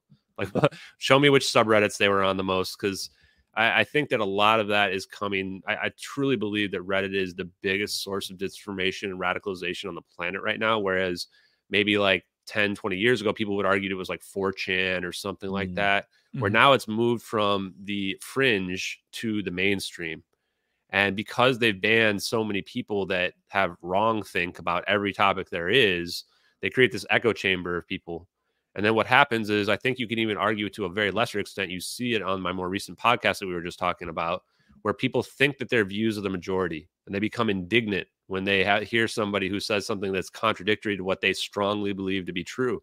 And that what this is what I tell people a lot is that I find that the people that get the most angry are ones that get told something that is true that goes against their previously deep held beliefs, right? What they were sure must be true, right? Somebody comes tells me something that I disagree with that I think is silly. I just don't care. I just laugh it off. I never get angry about it, right? Mm-hmm. But you see these people get angry about it. You see them get emotionally invested in it. How could you not believe this, right? Like, mm-hmm. okay, well, I'm just following the facts, right? I think the mm-hmm. real que- question is why are you believing it? Go ahead. this is the problem with algorithms isn't it and the mm. it's because eh, I, I think you're right about reddit i think the um the the next place this will come from is tiktok now because Oh, if yeah. you if you if you watch like the live 100%. tiktoks and it's ju- and just skip through them and you've got these little bunches of people that are just trapped in their own little world that keep getting fed back into that because it keeps engagement going and keeps people's Yep. eyes on screen uh uh, it's it's so dangerous Uh, it's so dangerous for somebody not to not so much check you on your bullshit but just it like be more open to what other people are saying all the time you, you might think it's fucking nonsense but you've got Yeah. to hear it No, I agree. The TikTok thing too is like I was all for banning TikTok just because I'm against social media in general because it just always gets abused, right? And it, it can be Mhm. abused by China, US doesn't matter. They're just going to abuse it. Like I saw what they did to Reddit from its early days to what the bastardization of it is right now, where you know it used to be a thing where you could go learn about the news a day or two in advance, and now it's the opposite, where they're trying to tell you what to think and what the news should be. You know, Mhm. and I'll just do, I'll throw Elon Musk some support here right now as well, because he has made sure that we don't get banned. But, you know, the, all the articles against Elon Musk on Twitter are so inorganic. Like on Reddit, you would go there and you think he's the worst person in the world. You think Twitter is the worst thing in the world.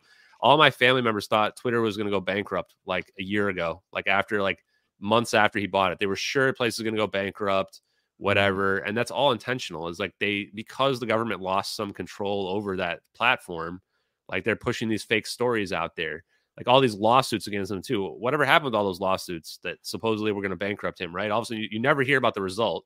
You just Yeah. hear about like hey th- this negative aspect of it.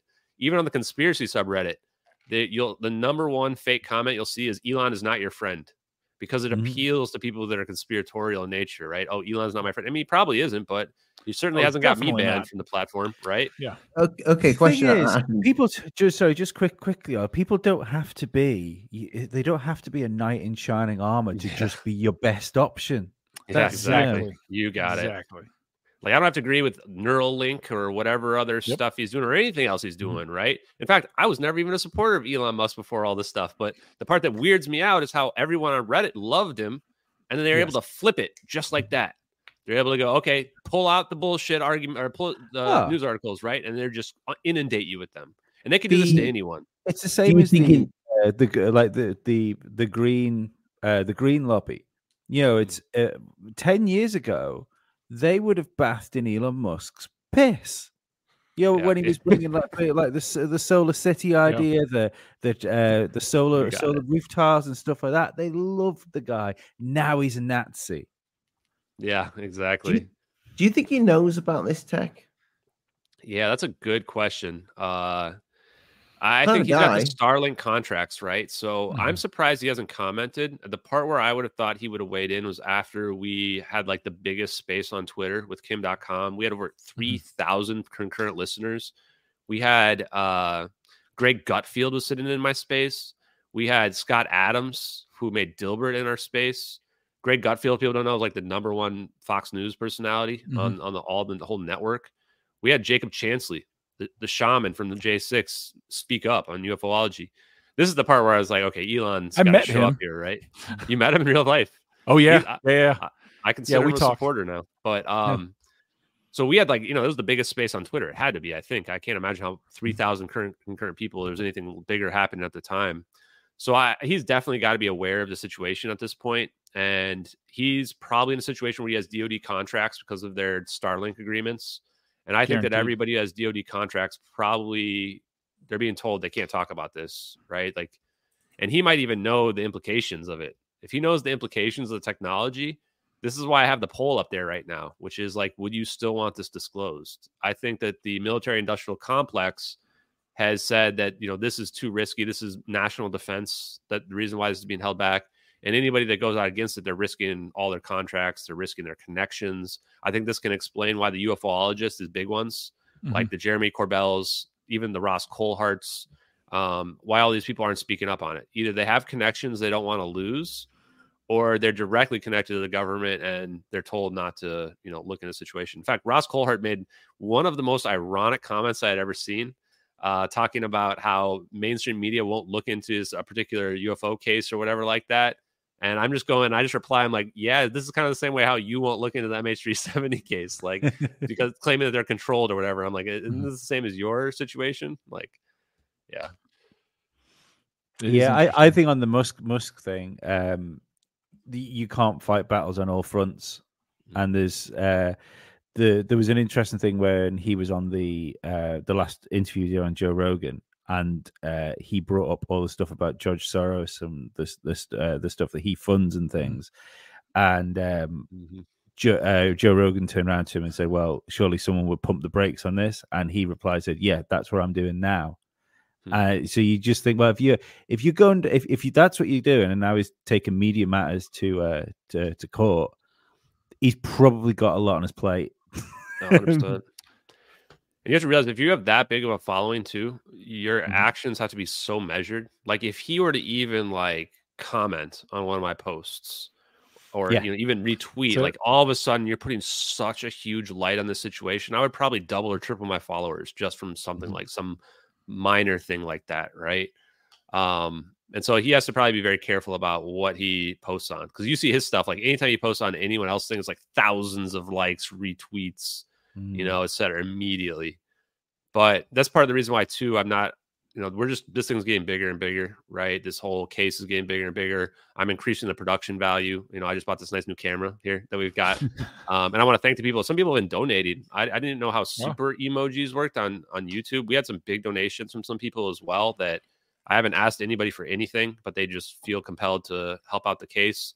And so I'm I'm going to use that money to increase our production value, which help increase our reach, help make sure that the evidence gets to a wider, wider audience to the point where it's just so awkward that people are ignoring it that, you know, mm-hmm. everyone's always asking them. And we've already kind of reached that inflection point. You can tell where like the Mick West have come back into the world, right? Where they were trying to ignore it desperately, but you know they're getting spammed with like dozens and dozens of messages about it.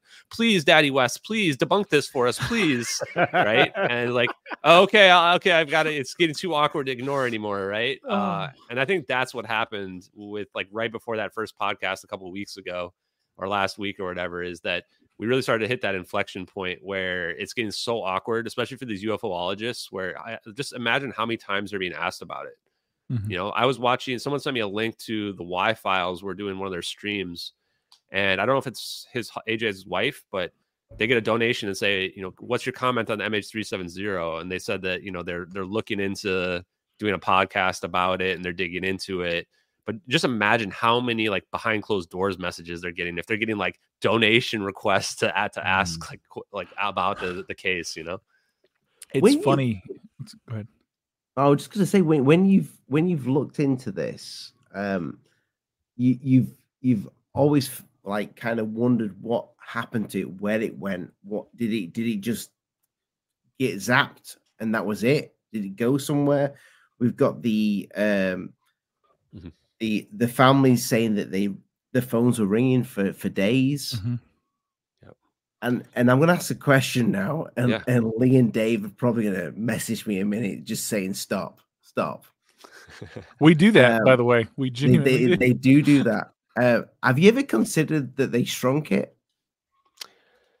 That's a good point. You know, not really. I don't know that that's the kind I, I, of s- I mass say that because I look at sometimes movies and people say movies are real, and you're like Ant Man, and I did do a little bit of like googling. But uh, Is it Ollie does think Honey I Shrunk the Kids is a documentary. You gotta No, but, understand, uh, Ollie's our sweet boy. Okay? That- He's our but sweet boy. apparently, there is like like some woo science there that it could possibly be a thing to shrink something. So Yeah. they wouldn't be able to find it if they shrunk it, you know? like So like I think you're right and you're wrong. And I the part that I think you're right about is that they can reduce the mass of the object. But the way it seems to work is that it's not going to actually shrink it, other more so like put it in a field that allows it to, if you want to think of it as like a fourth dimension, but essentially break away from mm-hmm. space time itself. And I've learned more and more about this in the last few weeks, even probably since the last time we talked. And I'm lear- I'm excited to learn more about it from Dave Rossi on Sunday on my Hard Truths number three little plug right there.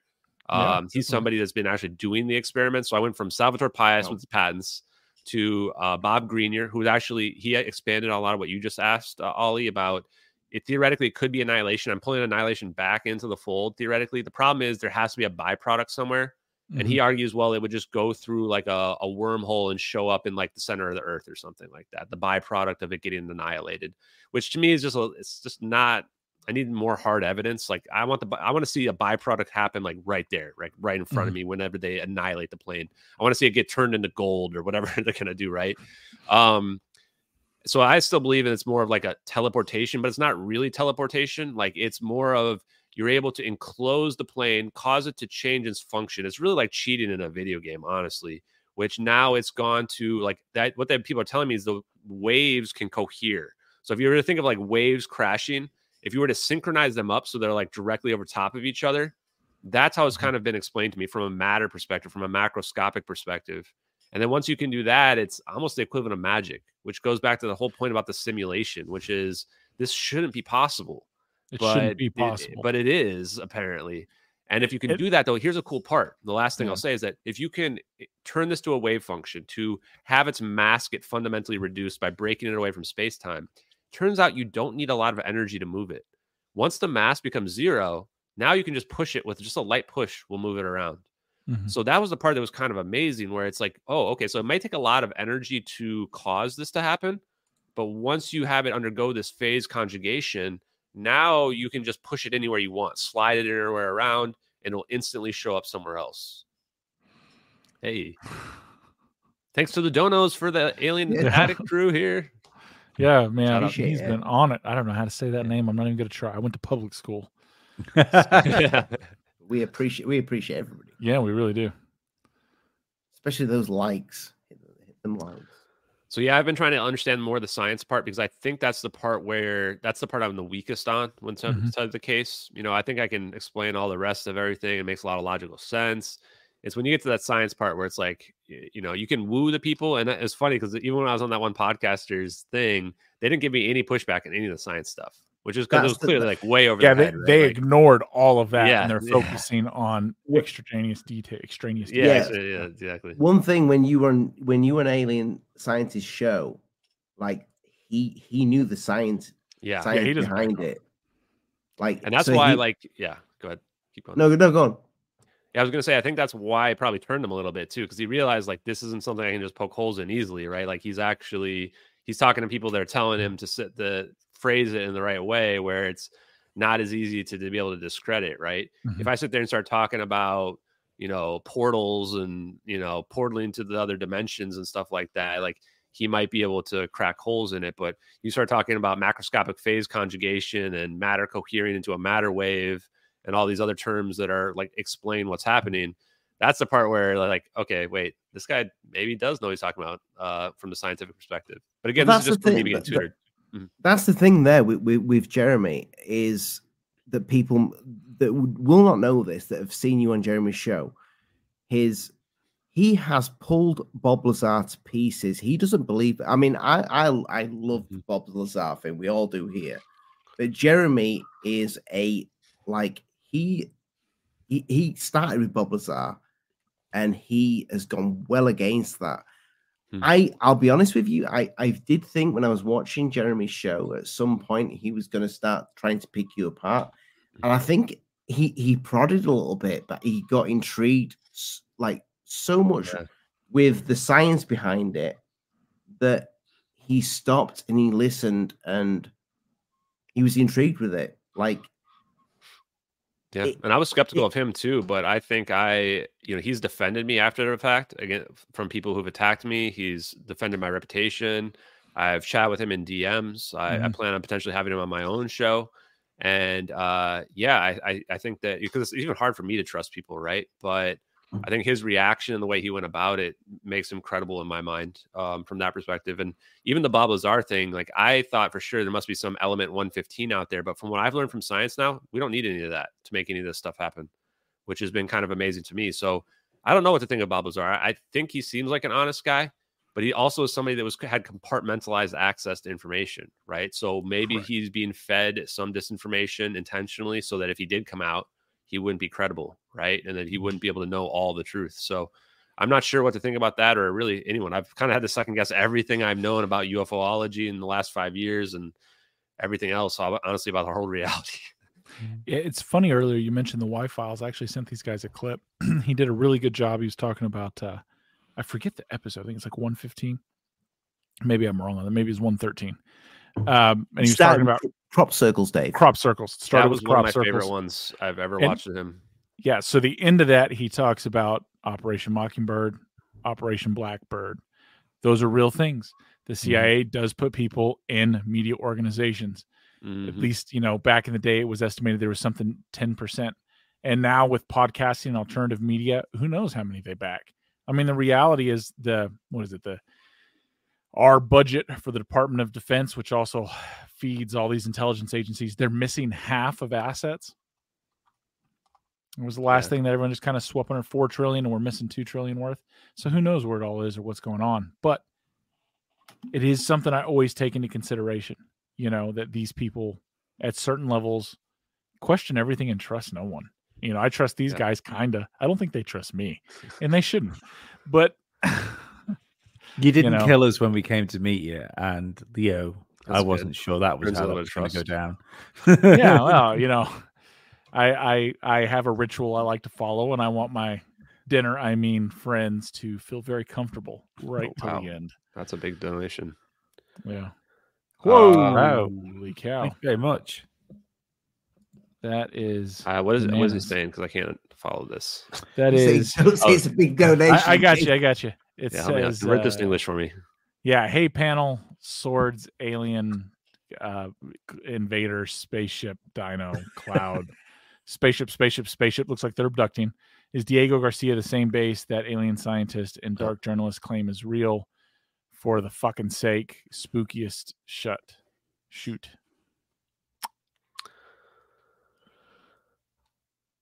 I I don't don't understand it, but I like it. Yeah, You know what? I'm intrigued.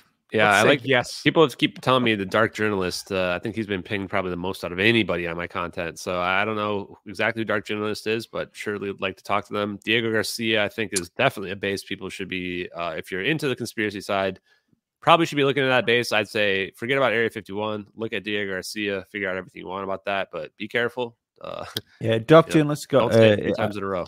I think his stuff's on Twitter. He's an English guy, isn't he? Oh, is he? Mm, Dark I'm gonna Journalist? look him Yeah, I think now. so. Yeah, yeah. Yeah. I, I, I've watched some of his stuff. I'm sure he's got a Rumble show. That's cool.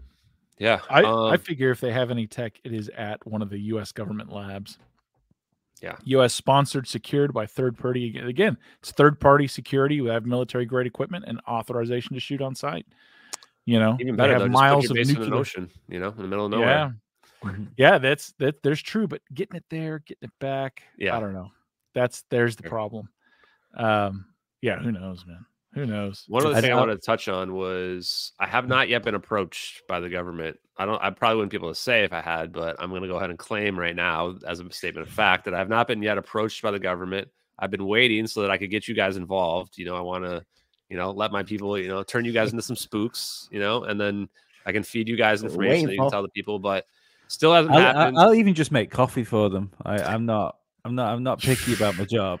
That's because you've never seen Feds order coffee. You best rethink that. There's easier things to do. Yeah, and if they're out there listening, you know, I'd, I'd much rather get turned than get eliminated. So if that's an option out there, if there's a as if there's an. A door and a B door, just let me know which one's which, please, guys. We're the guys you buy, Yeah, right? We're the We guys can- you buy. We'll say anything you want. Listen, we're not asking a lot. I'm saying what? 750,000 subscribers for the channel. yeah. I don't know. We'll, we'll we'll figure out some residuals. We'll get Ash in here. He's he's he's doing some work. Get him a million and a half. Right? Word on- word on the street is if you do what they say, they get you in the top 100 of US podcasts. Oh yeah, is that what? It, that's that's how you get into that. in I the was I wasn't list gonna, I was gonna leave that one out, but uh, that is the word on the street. Oh, That's a pretty nice perk there. Yeah. Yeah, But uh, yeah, so if you all of a sudden see me uh, one day just come out and be like, "Sorry guys, it's over." It turns out it was a VFX from the '90s, low quality VFX from the '90s. Case is over. We're just gonna let this one go, and uh, you proud. That's the the secret message. If you see that happen, I guess. you, you know what the problem Chinese is? though? lanterns, eh? Sorry, it's Chinese lantern all Chinese along. lanterns, Batman balloons. It's a Yeah. Batman balloon. It was swamp gas reflected off the Batman balloon. Exactly. No, it's the the craziest thing is, and this is for all the government people, which I guarantee are going to watch this show. I guarantee it. Um, your disinformation is terrible. Do you know that? I gotta get Do better. you know you're fucking up your only job, man? like this is the people you're getting are not good. What you Yeah. need to do is you know what? You just send us an email. We'll work Yeah. through it. I got some ideas scratched out. Low cost of operation. All right. yeah. It's gonna be much better. Stop Mm. being so transparent. You know, start being more sketchy. Start telling people to look for ships that might be giant ships that might be buried underground somewhere. You know, I already do that. Start sending people on I'm wild goose halfway there. cases. I'm halfway there. Stop giving away verifiable information. You know, uh, yeah. Oh I've no, no, we need to give away more, but you Yeah. give them to less credible unknown sources.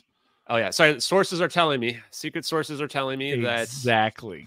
you know this and that, Exactly. and never say who it is. Never say anything about it. Yeah. Sorry, I have to protect Yeah. my sources all the time. Always, Um, always. I can't say. I can't say. You know, it's Yeah. it's just too much for you guys to tell you guys the truth. You know, that's the other one too that they always pull out. Well, it's just so it's so huge that I can't tell you. I like, also okay, want multiple book deals, and Yeah. we all need to be on the circuit. Yes. Also, I need several. I don't want to write. I don't want to write them Huh? either. I, I don't do writing. I just want other people to write the books for me. No, no, I'll. I'll I'll write the book Ghost myself. writers. I am I am a writer. Oh, okay, okay. He'll, he'll do Actually, it. A writer. Yeah, yeah, no problem. I'll, I'll handle that. And we want my own. Patrick Stewart to do the audiobooks. You know, I'm not a fan. Not a No, fan. no, but you how can you not be a fan of Patrick Stewart's voice? No, no, I'm not a fan. Well, Yeah. someone's On- telling on- me that anonymous linked my content while we started or something like that. Crazy. What's I don't know if I can well- trust anonymous, man. That I don't know if that's a good thing or a bad thing. I heard that anonymous has got controlled by the government. Pretty sure they How are do we the know? but that's fine. Wait, I have a lot of comments on my YouTube all of a sudden. That's interesting. Oh, is there a lot of four-digit numbers? Yeah, let me involved? see if I've got four digit numbers in it. And that's the giveaway. That was the icy slide That's account. Icy slide four giveaway. five seven six. It's like they just had to stop at the only up to ninety nine nine nine is like the highest their Yeah. numbers can go. It is weird, isn't it, when people have like the, the accounts like that and they don't think to just change the name on them. Actually, in Reddit, I don't think you can. That's what happened to me at Yeah. least. But yeah, Right, I, okay. I, I agree with you. and a certain part again they're hiring they're getting government employees or other people to do this you need to hire some people who are a little bit creative artsy i'm just saying we got a good team here right funding let us put out like a it doesn't have to be netflix let's say amazon documentary of UFOs in the ocean. All right. You Yeah. bank that pre-sell for us. We'll whip something together. I don't know how good it'll be. But the That's fact funny. is, you know, come on, guys. Come on.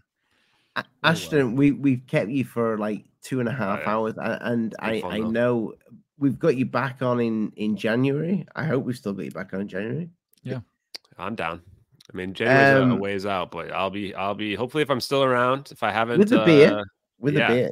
We'll have a, yeah, we'll have a drinking one. You know, a late night drinking one, and I'll. Uh, well, I'll we'll be with you guys. discussing Chinese lanterns then Oh yeah, I liked it. I'd And like to, balloons. from a studio. Oh, I that'd like to if we could see you take 'em up. before January get on with Mick West though. I really would like yeah, like I think like people want it. It like, might happen. You, It sh- you happen. should invite him. You think your channel. so? You think there's a chance of it really happening? Uh, yeah. I mean, I've heard from behind closed doors that there was more than one party trying to set it up. Oh, they're trying But- to bully him into it. After this last, like, apparently the rumor was that he wanted to wait until the uh, Mhm. Danny Jones podcast came out. Um, probably He wanted because to he wanted to see what got dismantled. But uh, You wanted to see how it was I know. received. yeah, see how it was received, probably right. So we'll see. Um, I certainly won't shy away from it. Uh, I would but say do it your own channel. Do do it just you and him. Do it on this channel. Oh yeah, do it on this channel. and yeah, then put it on yours. Yeah, it yeah. definitely needs to be live, whatever it is. I don't want it to be I, I don't. Yeah, want I it to be don't. I, what I'm saying, I don't want you to be entrapped and like going to walk into something in it with an interview, Mhm. and then you Mhm. get some other stuff coming in that you don't even know about, and blah blah blah blah blah. I See, think we it would should never just do be a that. natural conversation. We would never do that unless we were paid a large sum of money, and then I would absolutely send you a crypto. Yeah, you, you know, you you got, you gotta, got you gotta give me percentage, man. Yeah, give me Not a percentage, that's problem. I, yeah, I'll, I'll cut you in for a fourth. No problem. But th- he's got some questions that I think he, he would avoid asking, like, a, how do you make money? Uh, exactly. Are you con- connected to the government directly or indirectly? You know, Mm-hmm. uh, these are questions I think the first things that anybody has him on needs to ask him. Yeah, there you Mm-hmm. go. Show us your tax returns. This is a guy who supposedly is what? I mean, last time he had a job was like early 2000s. Like, what has this guy been doing? He doesn't monetize his YouTube, doesn't monetize his his website. Must lose tons of money. You know, it's running a website's not cheap. So the question there is, he lives in one of the most expensive parts of the country, as far as I can tell from looking him up. You know, you can't live off of just like you know. I don't think he had made hundreds of millions of dollars from one video game. He was one person as part of that the Mhm. production of that game. You know, Well, so the question is, in is he an influencer? Go ahead. Uh, there was an interview with Tony Hawk um, when he when he was saying the first check he got from that. Now, bearing in mind, Mhm. it was Tony Hawk at the height of his power, Oh, yeah. and he Hawk. and he I mean, that's the, his video game. so, yeah, yeah. The first check he was cut was three million dollars that he, that he was given Sure. for it. Now, so it's Mick West was just a developer. You know, Yeah. he was a he was a code monkey like everyone else. So it's, I'm sure he was he was very good at it.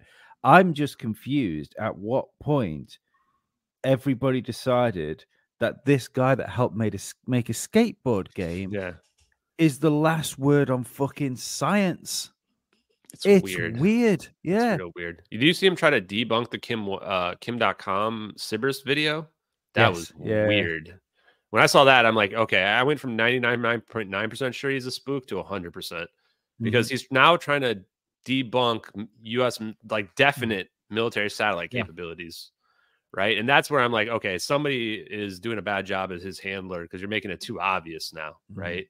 Like this, there's no reason to be coming out against something like that. It's literally just a video of the satellites scanning the whole world. Yeah. Yeah. you know what?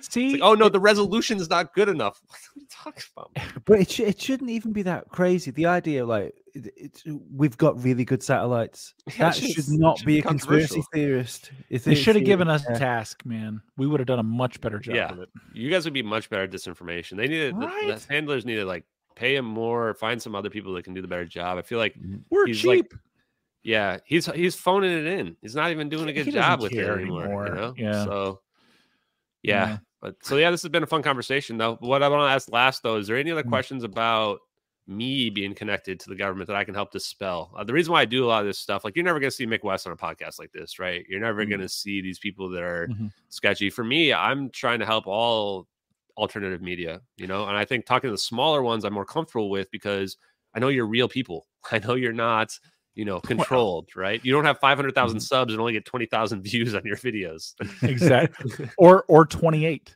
yeah. Um but uh, okay, so there's two things. So there there is that there is a push right of that you're a government asset or, or you're backed by some Sure. party because the reality is intelligence agencies are never one mind of anything they're multiple minds of multiple things. They're working actively against each other at all times.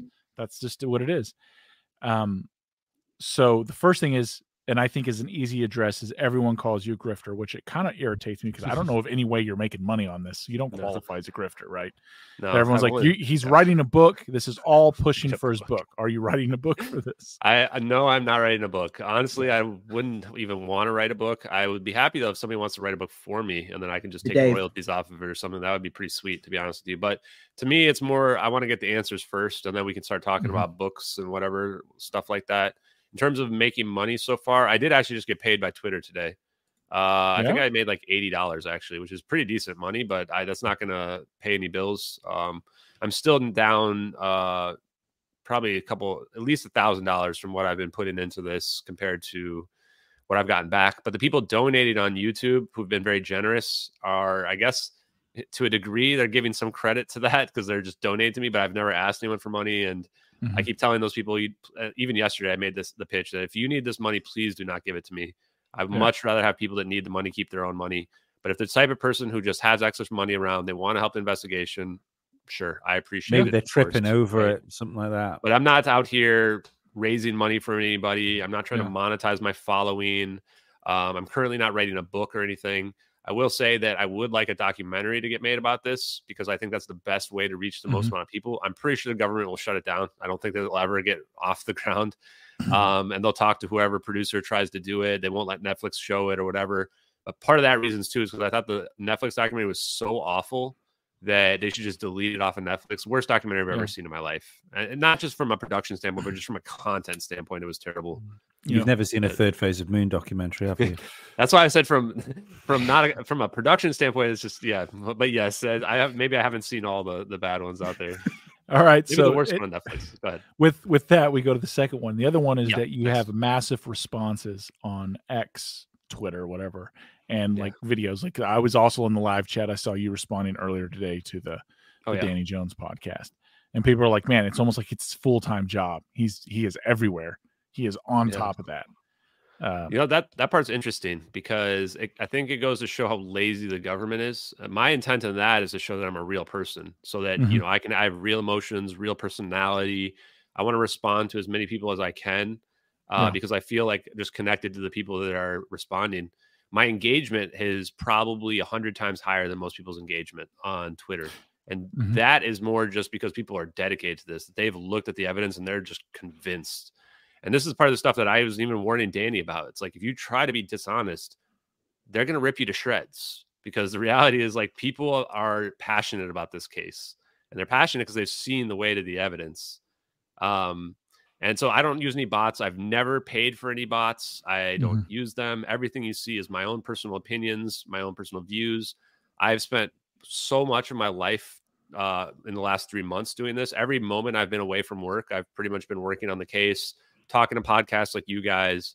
Yep. Uh, recently doing streams to show the transparency and show the work. But as you can see, some of my content has slowed down because of that. Like I only have Mhm. so many hours in the day, right? Yeah. Um, and even jumping on the Danny one today, part of the reason why I did that is because I was talking to Diamond on the Oppenheimer Ranch uh, podcast, Mhm. and he was telling me to like you know join the. It's it's very big to be engaged and join in in the chat to Mhm. help you like you know build up followers, build up support. Um, and so that's part of the reason why I started doing it. I was actually I didn't used to do that as much before, uh, like Mhm. watch the replays or whatever else. So I just wanted to get in there to show people, and I also just kind of wanted to see like that was probably the biggest podcast I've done. So I wanted to see what the real time reaction was, and like all my haters were in there. It was it was kind of an interesting little party we had going on there. it, was, So, it was amazing and uh the third there's a kind of a not a government i think that covers it. i mean those are really the only things i can see anything that would make stick Yeah. for that um everything else is nonsensical but so the third one is a personal like i think it's a good interview question and it, like i don't know how much of interviewers we are as much just conversationalists but you know the maybe the only interview question i have is if you could still knowing what you know now everything Mhm. wind back that clock and never push to go public Oh, yeah. Would you do it? I would no, I wouldn't change a thing. Absolutely Wouldn't not. change a thing. No chance. And people want to know why am I the person? I didn't Mhm. want to be this person. I'd rather be the person in the chat right now talking about the person who's on the screen right now. Uh, it's a lot easier. It's just a lot less pressure. I could go back to watching some Netflix stuff or whatever I used to be doing. Um, but somebody had to step up, man. Somebody had to do it. Somebody had to be brave and say, I'm going to take this chance. I'm going to reveal these videos. And I just said, nobody else is going to do it. Then I guess I will. Right. So, Yeah. absolutely not. I wouldn't change a thing. We are not going to stop till we get the truth or till I get turned into a CIA asset until we get that book deal or whatever we're talking about. Um, you know, uh, and yeah, either that's how it's going to play out or until they silence me. I, I just, at this point, I don't care. I've come to terms with whatever might come at this point, and I'm fine with it. I think that the families deserve the truth. I've never thought I would come across anything like this in my life. Never thought even a conspiracy this big could even exist. And I never thought it would be this easy to expose either, you know? So, whatever, however this plays out, I don't know what the future holds, but we're Mhm. just going to let it, we're going to ride this wave out with no regrets. awesome, Um, man. I've got one as far Yeah. as the uh, is Ashton a CIA asset? Yeah. Um, where like on, on the surface of this, and of, for the record, I don't think you're an asset. Um, the uh, That's me. but it looks on the sur- on the surface of it, you look like a lone researcher that's do, that's that's putting all this time into. it. Mhm. But whenever you say it, you always say we.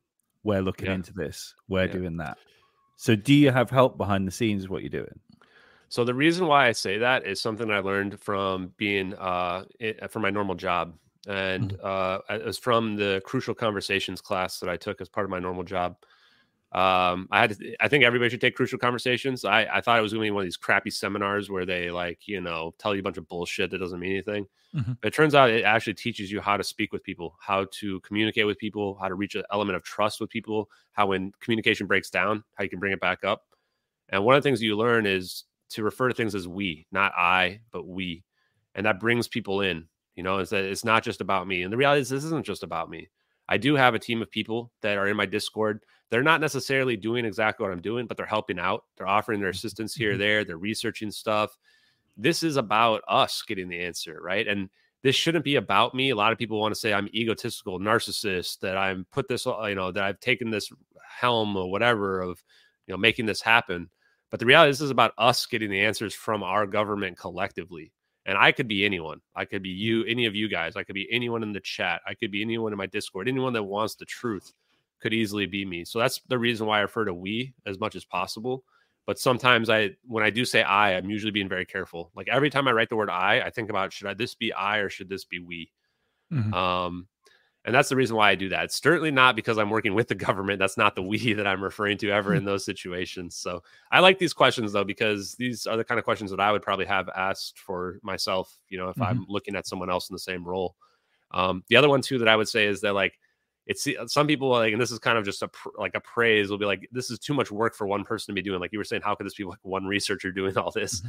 And that just shows the dedication, right? In terms of I, I don't know. I, I've always been somebody who can do a lot of work in a very short period of time. And it goes to show that like every waking hour that I'm not sleeping or working on my normal job, I try to dedicate to different aspects of this. Um, and even im- impresses me. I was looking at my compilation of the, the like I think it was version two compilation I put out there. I couldn't believe how much work I put in. I was looking at it, I'm like, geez, this is a lot. So yeah, it just it is. I mean, that shows how much work that we can do when we stop watching Netflix and care about things that are important in the world and getting answers for other people that have been gaslit and mm-hmm. questioning our government. Awesome. So yeah. Ollie. Oh, and thanks, Red Panda Ollie's too. muted. Yeah. Red Panda awesome. is I was just, I, somebody was who's good. I, would, doing a I lot. would just say it's been a pleasure. Yeah, I love you guys, man. It's fun talking to you guys. Every single time I have like the best conversations with you all in just terms of mm-hmm. just talking about conspiracy stuff, talking about the case.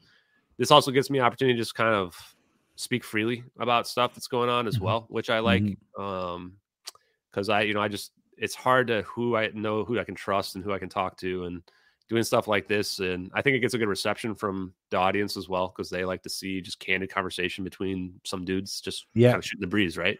Yeah. I I- Yeah. It must be tough as well because you've uh, with now you've done so many podcasts as uh, just doing the same thing every time and getting the same answers off off people as you're trying to explain this information. That must be uh, it must wear.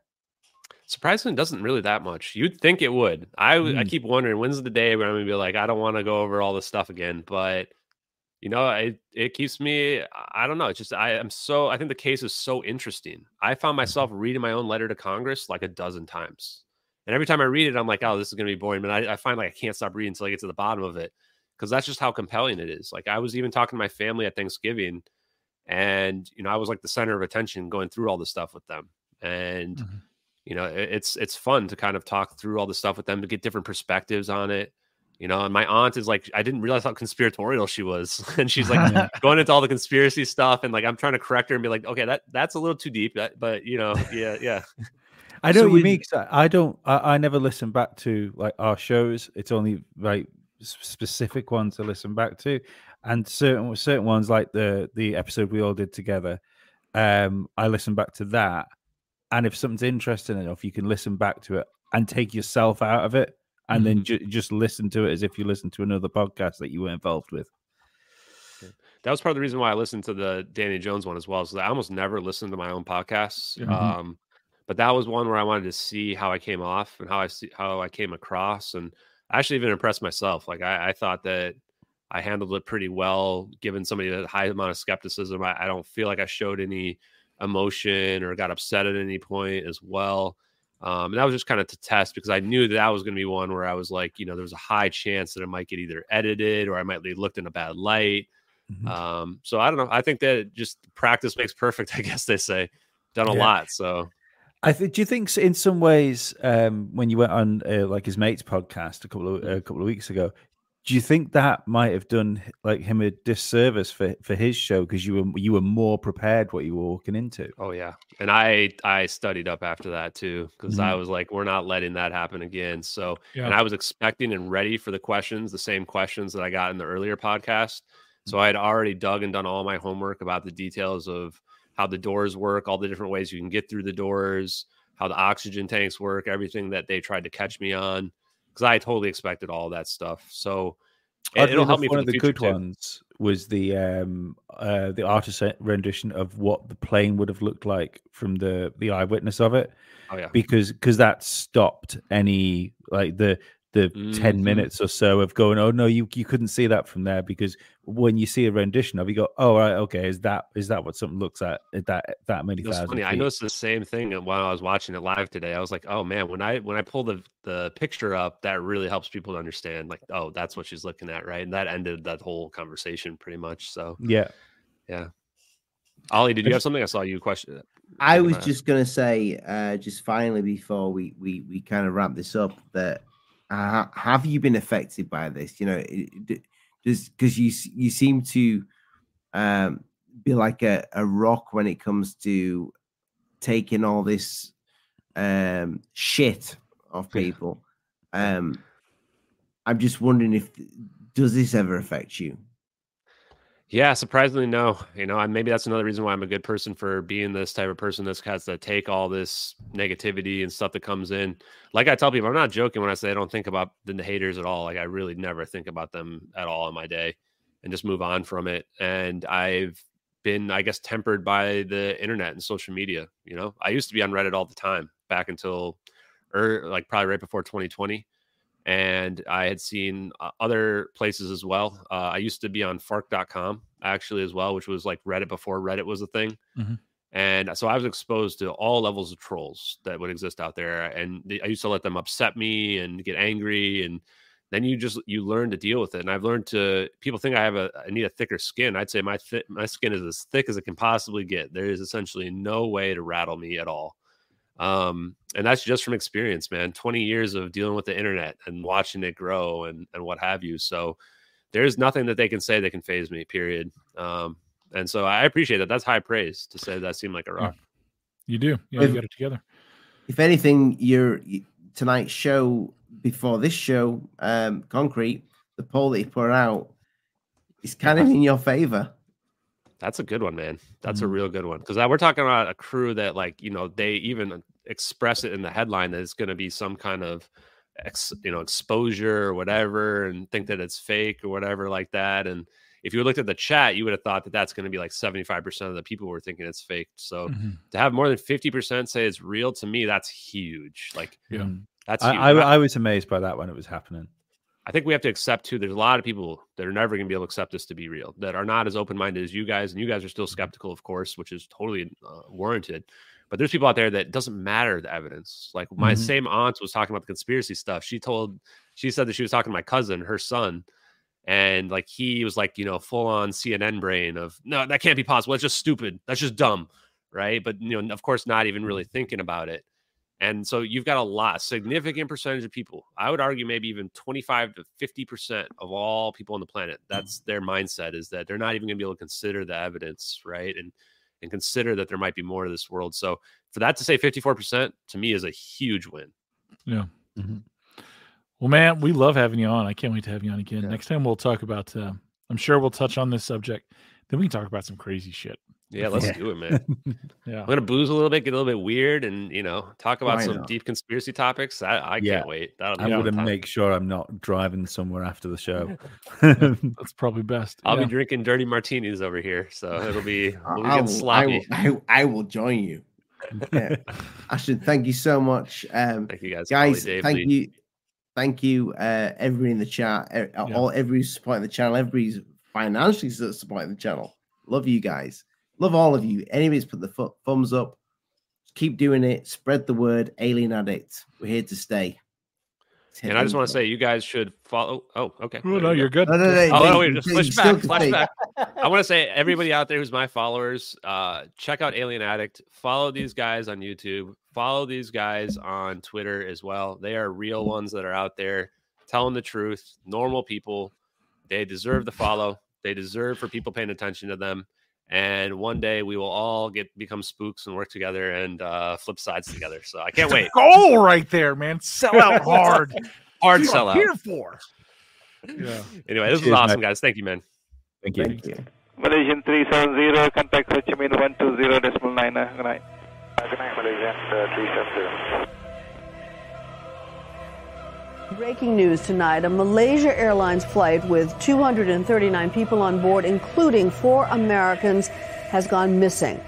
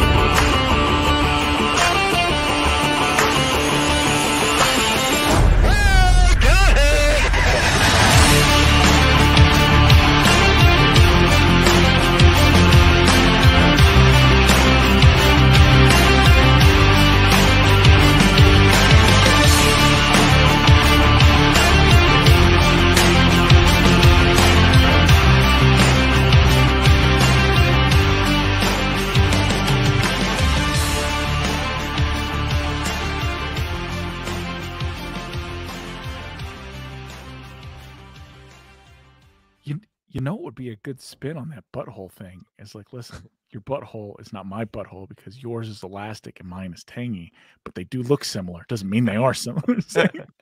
Just got to add a little extra flavor to the detail, catch them off guard, slow them down.